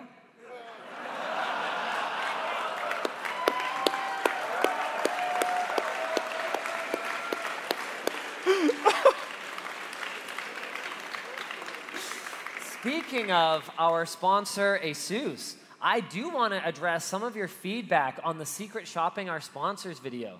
Um, some viewers felt, and it's a really funny thing because on YouTube, the interactions with the videos are almost overwhelmingly positive, and even Reddit wasn't that mad about it. But Floatplane was pretty salty about this video. Um, some viewers felt that we went unnecessarily soft on ASUS, who spent an hour on the phone with our secret shopper and never quite managed to solve the problem until we made a suggestion that led them to the correct answer. And there's been some speculation that this is because ASUS is a sponsor for us. Let me just um, take a moment to say, guys, if I was trying to brush ASUS's treatment of us under the rug, would I have included them in the video? If I was trying to stall until after LTX when our sponsorship deal had gone through or whatever, would I have published the video before LTX? Like, come on, you guys. Yeah, because you didn't do every single sponsor we've ever had. You did a lot of them, but you could have had one less and it would have been fine. We could have easily just cut it. Yeah. We didn't because it's not right. If we wanted to make them look better, wouldn't we have just said that we didn't spend that long on the phone with them? Like, yes, the score of three might have felt a little generous. It was also the first one that I filmed. Like sometimes the simplest explanation really is the best one, and there is no conspiracy theory. It was the first one that I filmed, and we didn't really have a clear scoring system yet. So I was like, oh, I don't know. Kind of seems like a three. One of the other factors that um, I had to kind of consider in my in my decision was that I thought that our problem was kind of nonsense. Like we basically intentionally misinterpreted the quick start guide in the worst possible way, and I I, I, feel like while you know three might have been a little bit generous, you know I still would have at at at, at least had them end up with like a two two and a half. Like a, I, there's no way I would have changed it that much because for me. And I feel like we just weren't really uh, we weren't really on the same page about what the scale was. I saw one person complain that it should have been minus five. What? And I was like, there is no minus five.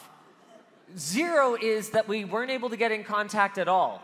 Uh, one is, you know, rudeness, dismissiveness, and not dealing with the issue properly. You know, uh, two stars is not being ultimately satisfied with the result, um, or it like taking too long. Three stars, you know, for me was, hey, we did get the issue resolved, even if it wasn't ideal. Like, and I and I feel like that was something that was probably the wrong rating system.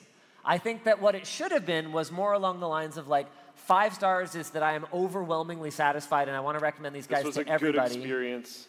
And zero. I'm now a promoter of this. yeah, and and three stars is like I actually had a pretty bad time, which is how I feel like a lot of consumers do. But I was treating it more like a linear scale, where zero really was we got absolutely nothing done. We got nowhere with these guys, and five was absolute complete perfection. So I think what ended up happening is I ended up really compressed in the kind of three to four range because we kind of got everything mostly solved, even if there even if there were some challenges.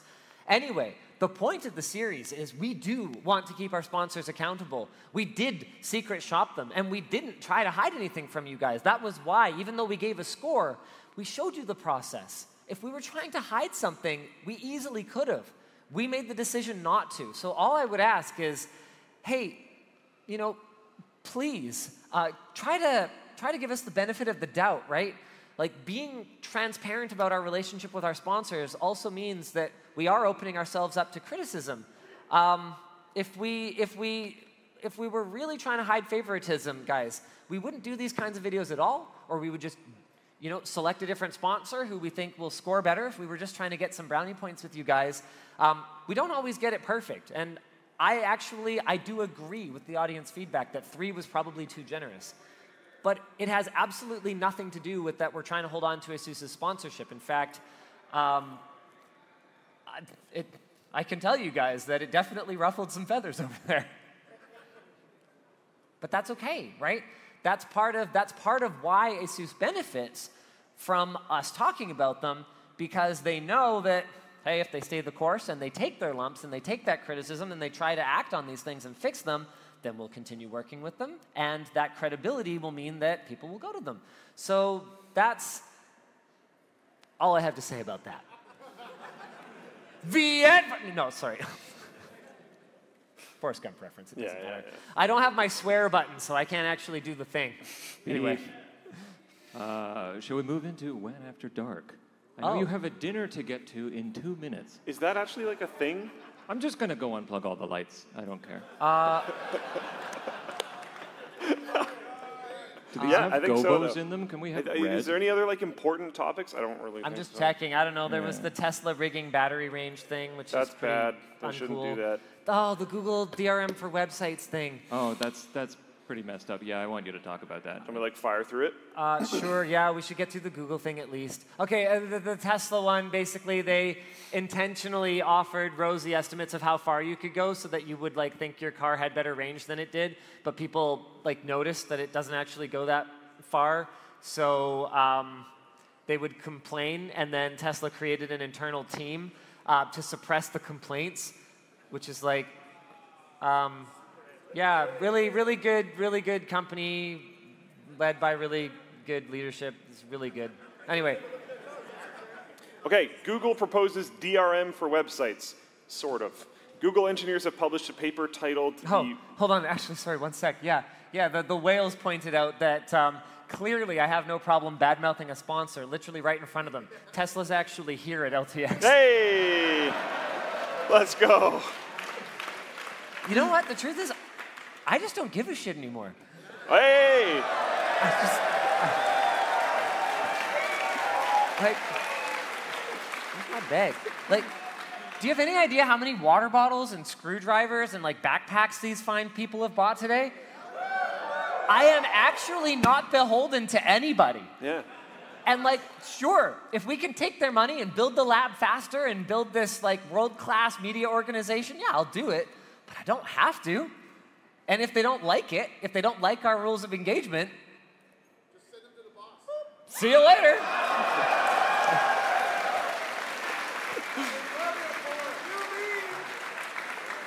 New meme? Yeah, probably. Yeah. All right.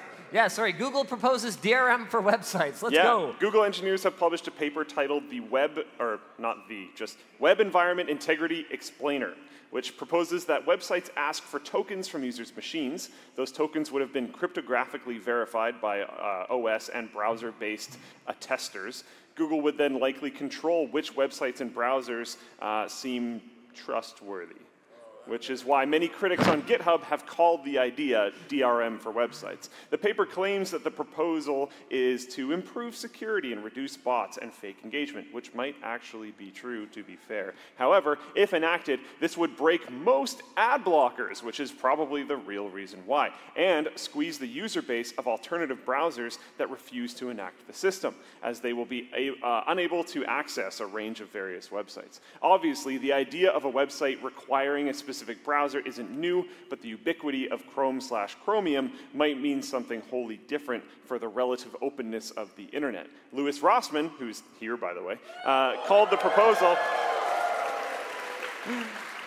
He called the proposal one of the scariest things he's ever heard in his And life. he lived in New York for years. Yeah. And honestly, from my perspective too, I, I think this would effectively spell, New Yorkers have no filter. like it all. They just say anything. we, we know that. We've seen him do it. Yeah, we've seen him do it. Um, but this would, in my opinion, effectively spell the end of what we have known up until this point as the internet. Okay, that's very doomsday No, but actually, I'm not I saying I disagree. Yeah, I'm just saying that's pretty doomsday. this would be like super bad. Um, yeah, I don't know. Maybe maybe we're doom and glooming too much. Maybe they elaborate more and there's more to it, and there's different ways to engage with it. You can have different versions of a site, something like that. I don't know. Yeah, I agree with that guy. All right, I think it's time for WAN Show After Dark. Yeah. Yeah, WAN Show After Dark. Let's do this. Let me get my messages open here. Okay, first up. Oh, there we go. Thanks, guys. Wow. Hey. How have we not shown that view more? That looks awesome. That does look awesome. Yeah, change it up a bit. Sweet. Okay, first one here we. Hey, LLND, thanks for the floatplane pass. But I was wondering, what's the best selling desk pad at LTX? Have a great LTX. I'm hoping to go someday. I don't. I don't know. I know the best selling desk pad online was the retro dinosaur one, but I we had we had some suspicions. Uh, is anyone from the LTT store team within earshot? Nick Light? Any anyone? They're Anyone? like Are probably they at the super BYOC busy. stage? Yeah, they're- Anybody from the BYOC stage have a merch Yeah. person? Can you come to the main stage? Anyway, I, I don't I don't actually have analytics for the sales today because we had to use like a different Canadian uh, account and something something. So I, I have actually no idea how much stuff we sold today. I just see most of you carrying it, so I assume it's a lot. Um, so I, we had some theories that once people saw the other ones in person, and especially once people were at the convention center, like the Vancouver one would be more popular, or the Zero G one that Luke got in front of him would be more popular. So I truthfully just do not know the answer to that. But it used to be the dinosaur one, uh, but the other, they all look absolutely amazing. What one do you think you've signed the most? I've heard dinosaurs. Oh Sarah Butt, everyone. Sarah Butt. Totally unbiased. Yeah, totally credible source of information, the designer of the dinosaur one. Uh, the one that I've signed most has actually been the Vancouver one today. Me too. So we'll see. Nice. Another? Yep. Hello, LTX and LLD. I would love a folding phone, passport style, but I have to stay iPhone due to everyone I know using iMessage. How long do you think it will take until Apple makes a folding phone? That's not true. Why? Yeah. What do you mean you have to stay on iPhone because everyone you know uses iMessage? Social stigma. It's- Who cares? Oh. oh, Oh my God, they're different who colors. cares? Oh no, your bubbles are the wrong color. Oh, I, I'm sorry, I can't. You do not have to. You, you can. No, be the, be the first one. No, no, I, I'm offended. I'm offended. Um, I have no idea when we'll see a folding phone from Apple. Although I will say this, based on my experience with uh, the folding displays that I've used so far and how they like eventually crack, um, I suspect Apple's QA department probably said no for good reason um, to the to the at least. So I'm using a, a Z Fold 3. This is a couple generations old now, uh, but I can see why they said no to this. I'd imagine that Apple will at least do a, a mostly pretty good job of validating it, and then they'll probably wait a couple years and see if their validation was valid, and then go from there. Also, man, I just I have no idea what operating system it would run. Like they have this weird thing that they do where no, every device like needs its own operating system. So what are we going to have? iOS, iPad OS, and iFold OS? Like I, what are, what are, which which one is going to allow you to lock the display in landscape mode on the home screen, and which one won't? You guys ever notice that? What an arbitrary limitation of iOS, right? The fact that you can't just go into landscape. They, they obviously did all the work for it for the iPad. So why can't why can't you do it?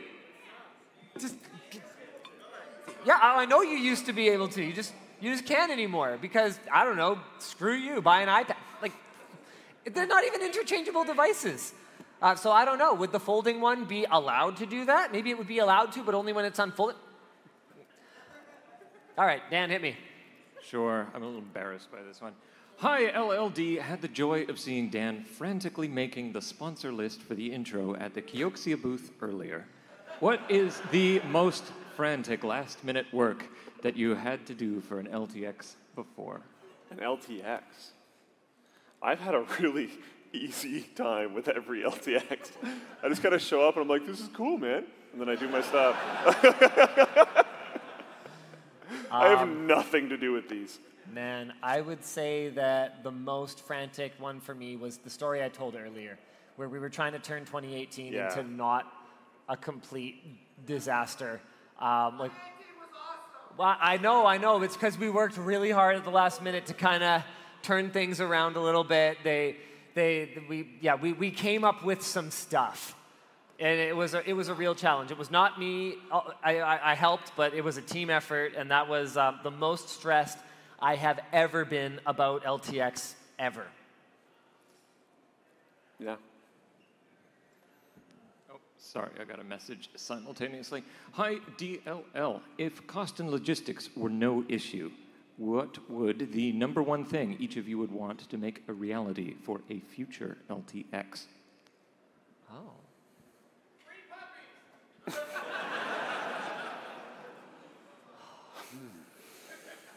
Wow, that's really tough. I mean, for me, um, it's already gotten kind of so close to what we had, what we could have ever hoped for it to be. Um, we wanted it to be, you know, not just um, about Linus Tech Tips.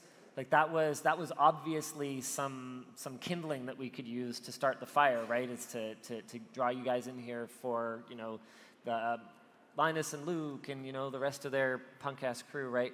Um, but we had the, the, the, the greater vision for what could make it more than just that was to make it about bringing together the community. Because LTX didn't actually start as a, uh, uh, uh, like a trade show. It didn't start as a convention. It started as a meetup. Um, 2017 came about because it was becoming untenable for us to try to do like a, a lot of smaller meetups, and it was it was kind of like, oh, well, if we could just get the community all in one place and sign everything they shove in front of our faces and take all the selfies that they could ever want and you know just talk talk shop with people then maybe that'll that'll kind of be our, our solution to, to, to doing that in a, in a scalable way. And then it was it was so awesome and it was so cool bringing the community together like that that the next time around, you know, we had the idea of like, oh, what if we could like bring other creators out and then people could see more than just us and that you can kind of see how it like starts to evolve into just this this ever broadening definition of community. And obviously, you know, you have to bring brands in in order to help pay for the thing because believe it or not, um, we can't sell an unlimited number of whale tickets. It's funny, the whales actually asked me, why didn't you sell more whale tickets? Because we, you could have, you know, made this thing super mega profitable if you just sold more whale tickets. And I was like, right, but there's five of you here, or six of you, or whatever, at the at the whale dinner. You, did you really want there to be 60? Would it have still felt so intimate, right? So there's a limit to what you can do in terms of ticket sales. You have to you have to bring in brands. Um, but you know, we wanted to do it in a way that was really authentic and really community driven as well. So um, we are kind of like, okay, so we're gonna we're, we're gonna bring in the, the audience. We're gonna bring in uh, other creators, and we're gonna bring in brands. And then and then what happened at 2019 was the creators all started like networking with each other, and the audience started networking with them, and the brands networked with creators, and they networked with the audience, and it became this like super cool thing. And we had all this momentum, and then the world got sick. Um, and I'm, I'm, really, I'm, I'm really happy. I'm really excited to see that four years later, it's managed to, it, it seems to me, still be that, but bigger and better and awesomer. So I guess, I don't know, I wouldn't.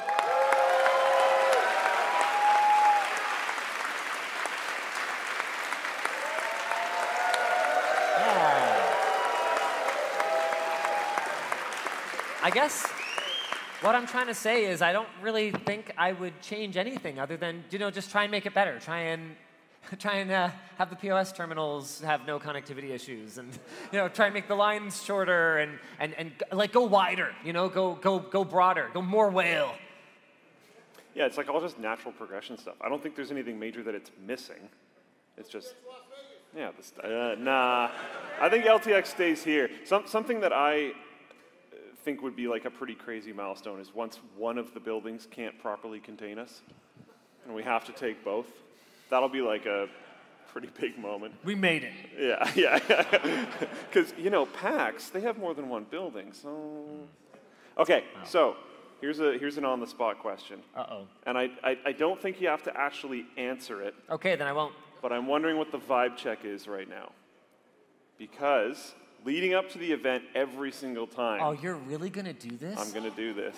Leading up to the event every single time, it's, you know, it's actually really expensive. We make less off of this than you would think. All of a sudden, I'm just like, uh, uh, it's Kinda- Opportunity cost of LTX is extremely high. Yes.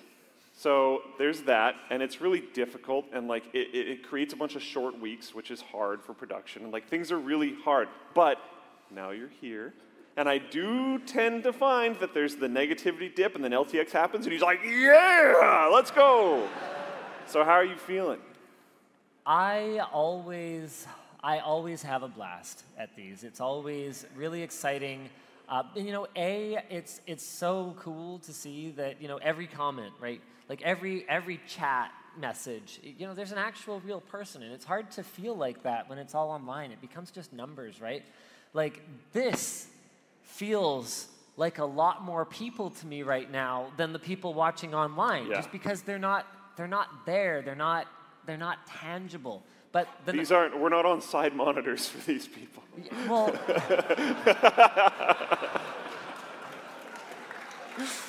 tell me in chat, do you feel personally attacked right now?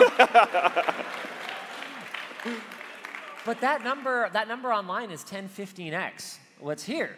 So like theoretically, we're talking like this enormous, you know, crowd, right?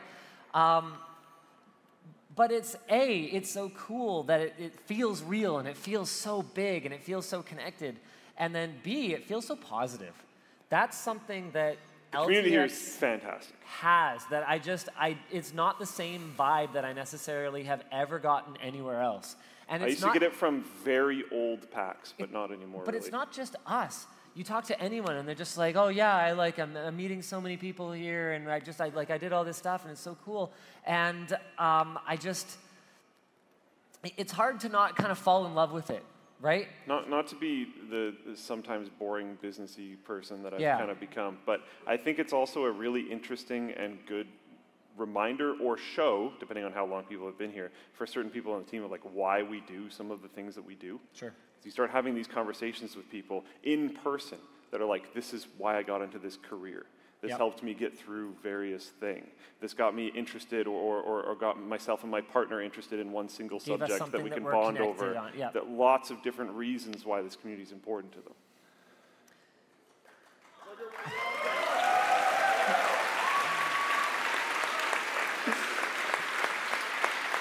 So you don't have to answer now. I will, I will, I will give you the best answer I can. Um, you know, until we decide otherwise, the intention is to bring it back next year. However, however, we haven't booked the convention center yet. We do need to do a debrief. We need to make sure that what we're doing makes sense. Yeah. And this is one of the reasons, these kinds of really hard decisions, uh, is one of the reasons that I honestly just don't really want the pressure of being CEO anymore. I actually don't want to make the call. I would like to. I would like to come and I'd like to participate if it's something that the company does that makes sense. And to be clear, you know, Terren's not going to. I've talked to him about LTX. He's not going to come in and immediately go, "Well, the ROI on this isn't good enough. Uh, see you later." Right? Like he understands the inherent value of Yeah. you know networking with other creators, networking with the community, bringing people together. Um, we just have to make sure that we can do it in a way that is not breaking the back of our team because that's the that's the other that's the other really important aspect we have to consider is Yeah. you know everyone talks about how you know crunch is bad right i think we can all agree that whatever industry you're in crunch is a is a negative thing right and so what if i told you that i you can have ltx but we can't find a way to figure out how to do this without it causing crunch for a significant portion of our team. Is that worth it? I don't know. I, I don't know. That's Um, true. And, and it's true. It, there is crunch. LTX is really, really hard on a lot of the team. So, um, you know, obviously, we'd love to try to find a way to make it just easy and smooth and everything goes great and it, it's, it's totally cool, right? But man, the logistics, we've got like 6,000 people in here today. Isn't, it, isn't that, yeah, right? It's wild. Do you know what 2019 was? Do you know the, mem- the Um, attendee count? Chase told me today, and I think I see him at the back. Is that Chase, your silhouette? Yeah, okay. Uh, Chase, just uh, give me a, no, no, no, you're good, you're good, you're good, you're good. But, but was it 2,300 at 2019? Is that a yes or a no? About- About 2,300. And for attendees today, we had over 4,000. And then plus the plus ones of our staff, which is now a significant number of people, each gets two. So that's like another 200 people, plus our staff, which is another 100 people, uh, plus all the vendors. Like we had some brands show up with like 10, 15 people for their booth. So we have, apparently it's close to 6,000 people today, um, which is, ju- it's just a lot. It's a lot. And um, we want, we want to do it. That's what I'll say. We want to. Cool. Yeah, good enough. Okay? Yeah.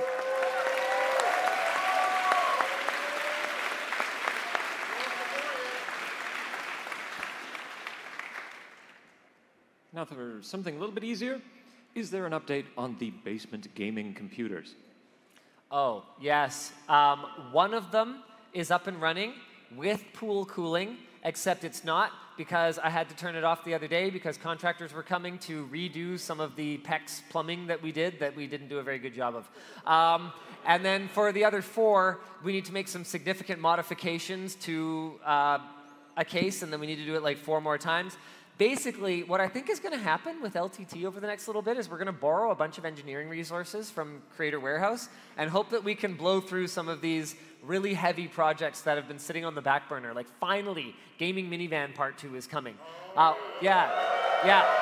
And that's thanks to the engineers at Creator Warehouse. Uh, massive shout out Sebastian, who got that one over the finish line because there's just so many little things like, oh, yeah, we have to uh, design and create a mounting bracket for a monitor that goes on the back of a headrest. Um, I'm not going to do it. so, uh, yeah, so we're, we're, that's, that's the plan. That's the plan. Has Linus or Luke ever shot a gun when visiting the United States of America? I mean, you know we can shoot guns in Canada, right? That's, that's a thing? Like, there's a shooting range in Langley. I went with my wife. It's like you could you could go while you're here. Um, Yeah. In direct response to your question, though, yes, I have. I uh, visited a shooting range when I was down in Vegas. In fact, if you dig through the catacombs of old LTT videos, you can actually find it. it's there. Yeah. I believe it's there. I don't think it was ever intended to be published, but during some channel hijack at some point, um, YouTube doesn't doesn't maintain, or at least they didn't used to maintain the private, public, unlisted status of a video. So when you restored all the videos to your channel, it restored everything and just made it all public. That's how it used to work. So if you search for, um, yeah, Las Vegas Gun Range and Firearm Center.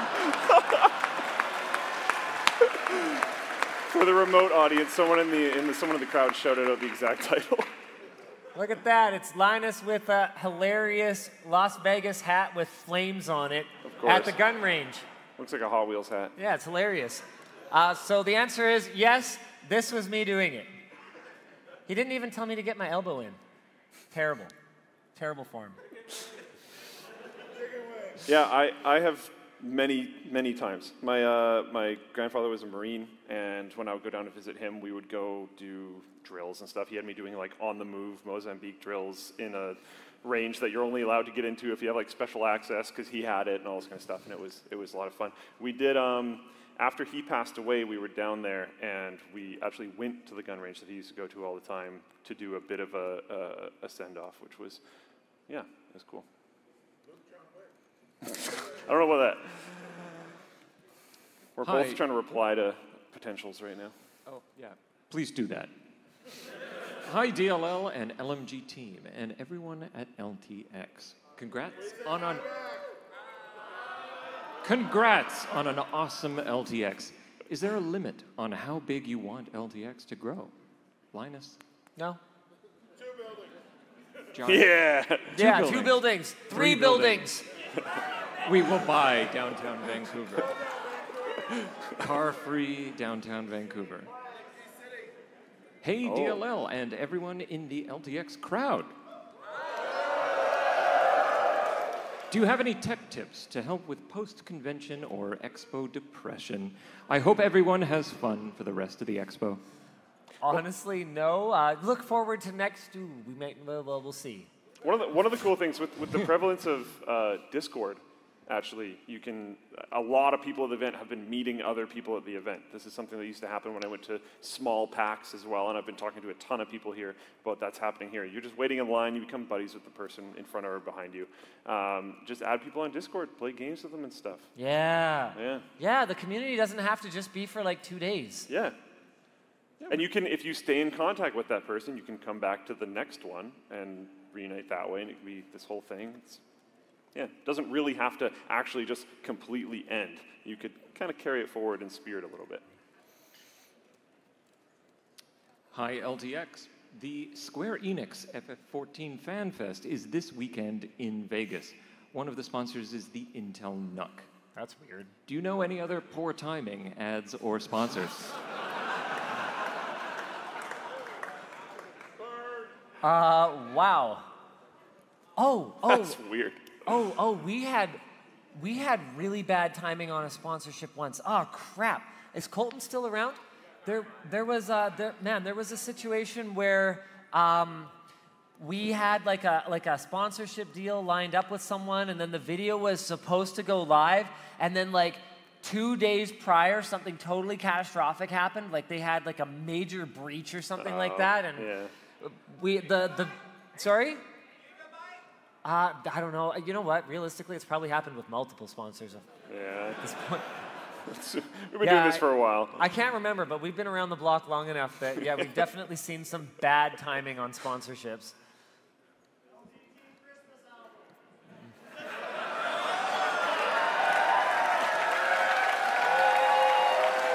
That wasn't bad timing, that was just bad. There's a difference.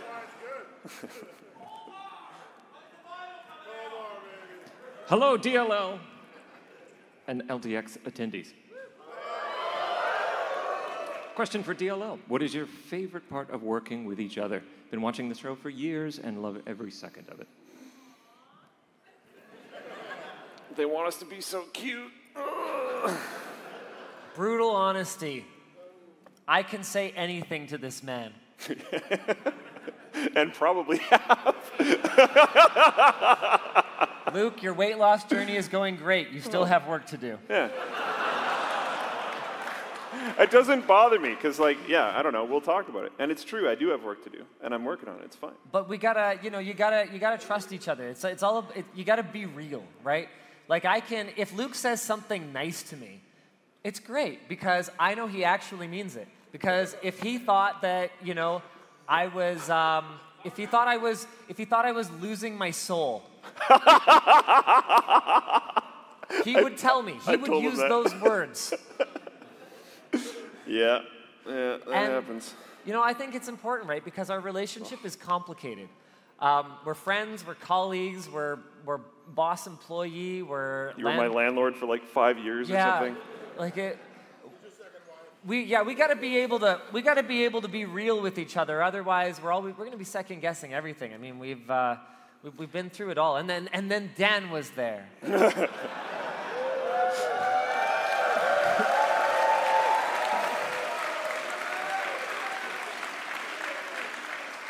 I yeah, one of my biggest pet peeves is not knowing where I stand with someone. So like yeah, basically same answer. For Dan, Oh God. I'll talk about Dan. I manage Dan, so I'll talk about Dan for He's a my, second. they're both my boss. I, I, I very much enjoy Dan's general, extremely chaotic energy and just desire to do all of the things. He's a little distractible sometimes, but he gets a lot of stuff done and he's very excited to do interesting, complicated things, which is very fun to work with. So I'll give you that.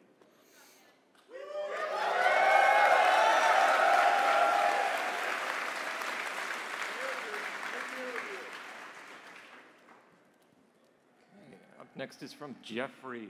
Linus and Luke, uh, do you have a favorite memory from creating a video or working on a special project together? Christmas album! Someone from the audience shouted out Christmas album. Um, a favorite memory. It's happening. I, it's hard to pick one. It's hard to pick one favorite. We did some really goofy, weird stuff together in the early days. Like this is gonna seem like probably a, a not very. Um, like not that not that great uh, a moment, but it was it's one of the ones that I, I'll always remember. Uh, we we had this like I think it was a, a water gun fight or something like that in the back alley behind the Langley house. And I did something to him. I, and it was underhanded. I remember this. And for the one time in our entire relationship, he looked at me and ran after me in a way that I actually wasn't quite sure if he would hurt me or not. I scaled a fence, which I, I'm trying to remember if he pulled me down off of or if I did get over it. I'm not sure. But just those, um, I don't know, it was all, it was all so raw. It was so raw back then. Um, y- you can't pick one. And I know, I know it's cliche, but it's impossible to pick one. I've, I've mentioned I've mentioned mine a bunch of times on the show before, but it was the the Denny's trip. Yeah. So there was this before Linus Media Group was a thing. Uh, back when we were at NCIX, there was there was one. I he had a full time job. I was in school full time, and we were also full time making Linus Tech Tips and NCIX videos. So like we were working a lot. And there was one time where we went, went to go get food after work. Denny's was like the only thing open. We showed up. The the like stewardess or wait stewardess hostess and waitress slash person doing both of those things was passed out on a table.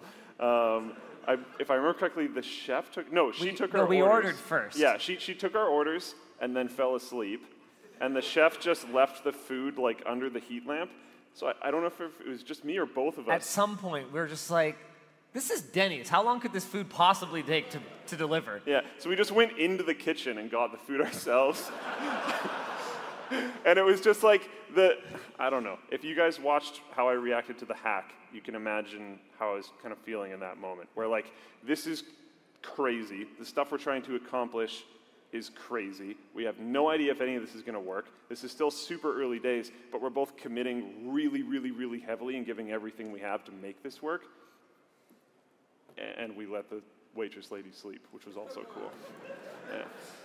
It's just the kind of people we are. She clearly needed the rest. Yeah, and like we can go get it ourselves. It's fine. Uh, yeah. Last couple here. You guys are the heart of the tech community. How does it feel to have nearly all big tech creators at your expo and nearly all geeks at home jealously watching, wishing they were there? It's exciting. It's Yeah, show amazing. It's unlike anything. It's unlike anything else. Yeah. Nice and terse. Hello, DLL. Timestamp guy here. Three away from the big 100 stamps. Woo! Woo! Shout out timestamps.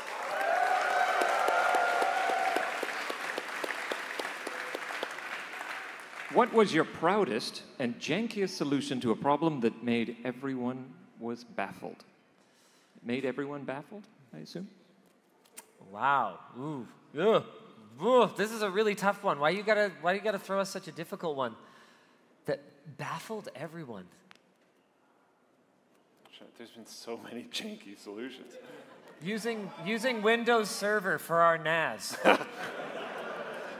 that was a janky solution, and it definitely left everyone baffled. What about having the NAS like on the stairs? Uh, what about having the uh, hard drive stored above the toilet? Oh yeah, yeah, that's pretty good. I mean, whole room water cooling. There, you know what? That's my answer. that left everyone baffled. All we've got left here is potentials. Do you want uh, to just go through them rapid fire, or shall I read them to you top to bottom? Yeah, I think we're trying to text answer. I would maybe start at the top and we can power up. Sure, sounds good to me. There's an app on He's Google. doing that one. Skip that one. What? Sorry.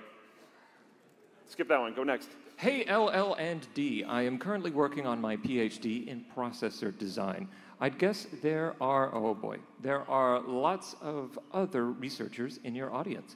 Would you consider having a forum for researchers at a future LTX? Honestly, what I would expect is that you guys would put together your own like band of merry researchers and kind of c- connect here. And you know, I um, man, like, are we gonna need like a like banks of meeting rooms for people to like just like hang out, like hang out? with- I, I don't, I don't know. You know, we'd love for we'd love for LTX to be driven by the community's needs. So if that's something that you feel like it needs, you know, we'd love for you guys to yeah, come and, and, and participate and hang out and, and meet each other and make connections.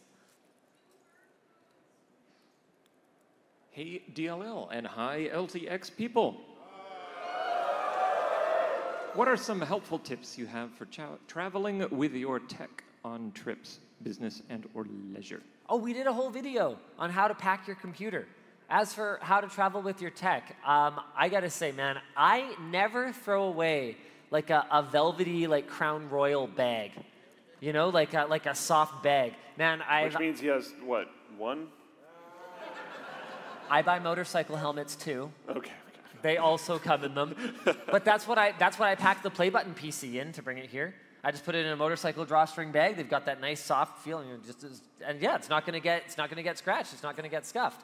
Um, I mean, I think the biggest one is assume no matter who you have charged with moving your tech around, that they're going to do absolutely everything in their power to break it Yeah. and package it accordingly.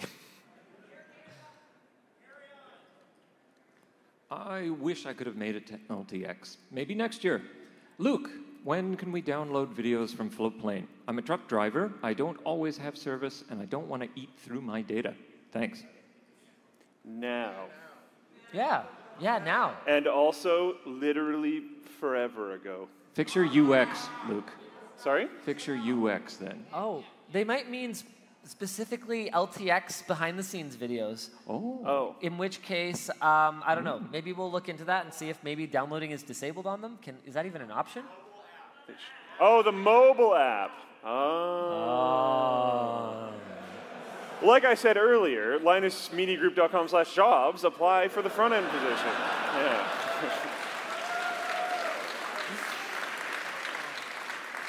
The poor man needs so much help. Um, have you heard about the Windows Vista Extended Kernel project? It lets the kernel say it's a different version of Windows. Do you see a future where an old version continues to get community updates? No. Um, I mean, it's one of those things where even if it could continue to get some kind of updates, you could, you know, continue to run Steam on it, right? Because like Steam will not run on very old versions of Windows because Valve will drop support, even though like I don't know, technically, yeah, it probably uh, could run or whatever. Um, but I just, I just wouldn't recommend it, you know, unless there's a full source code leak or something like that for Windows Vista you're not going to be able to rely on community updates to keep it actually safe to use. And so I just don't think it's the kind of thing that I can recommend. Um, and I, I, I just I don't think it makes sense. Didn't uh, the Windows 95 source code leak? Was it 95, 98? Does anyone Something remember? that. 2000 leaked as well? I don't know. I mean, who knows then? Maybe one day Vista's source code will leak and we will see some kind of extension project and, and, and the whole thing will make sense, which would be a really wild alternative to Windows, Linux, or Mac OS. Yeah. I feel like with Windows 2000, there's really a lot of fundamental stuff missing for the internet age that uh, it's not, uh, it's not something that you would realistically want to use even if you could. But getting up to you know, Vista, I know about Vista's reputation, okay? But it was not that bad. Yeah, Vista fans. Vista fans. I don't know, an updated Vista? I'd use it. The way it was rolled out was terrible. The laptops that people were putting it on, like companies were putting it on, was completely not okay. The certification from Microsoft was trash. The Yeah. operating system itself, if on a computer powerful enough, was neat. And Okay, I think that, wait, you've got one more in here. this is our last merch message from the evening. Hey, DLL, longtime viewer from the Langley House couple questions. Is there going to be a Tux Plus plushie from the WAN intro? And have you considered doing an LTT themed minifigure like the Lambo or Pizza PC? Uh, we have actually considered, um, okay, a Tux plushie. I have no idea what they're talking about. Okay, that I'm not sure what you're referring to, but for the oh oh oh oh in the animation there's a penguin. Yeah, Oh, yeah, yeah. on the But- couch or something? Yeah, that's not really our jam. Some Linux, you know, channel or Linux group of some sort can do a Tux plushie. That that that's that's their that's their thing to do. Um, as for uh, what was the other? Oh, uh, oh, right, right, right, right, right. As for like little tchotchkes and stuff, yeah, we've we've had that on the agenda for a long time. You know, for us, it's a fine line between uh, wanting to produce what the community is asking us for, but also not just manufacturing garbage. So we have some really cool stuff coming. I showed this on the tours that I was on, the orca with the orcas and the whales. Uh, we have this cool little like desk lamp coming that looks like a retro computer, and it has, yeah, see, they know what's up. It's got like a, like a curved screen on the front, and then it's got an LED array, behind it inside. And so you can just kind of bask in the soft glow of a little tiny CRT monitor on your desk. Uh, so we have some kind of cool stuff coming like that, but not, not too much. We don't want to go out of our way to just make stuff that we know is destined for the landfill sooner rather than later. And I think that's it. We're done. We will see you again next week. Different bad time, but the same bad channel. Bye.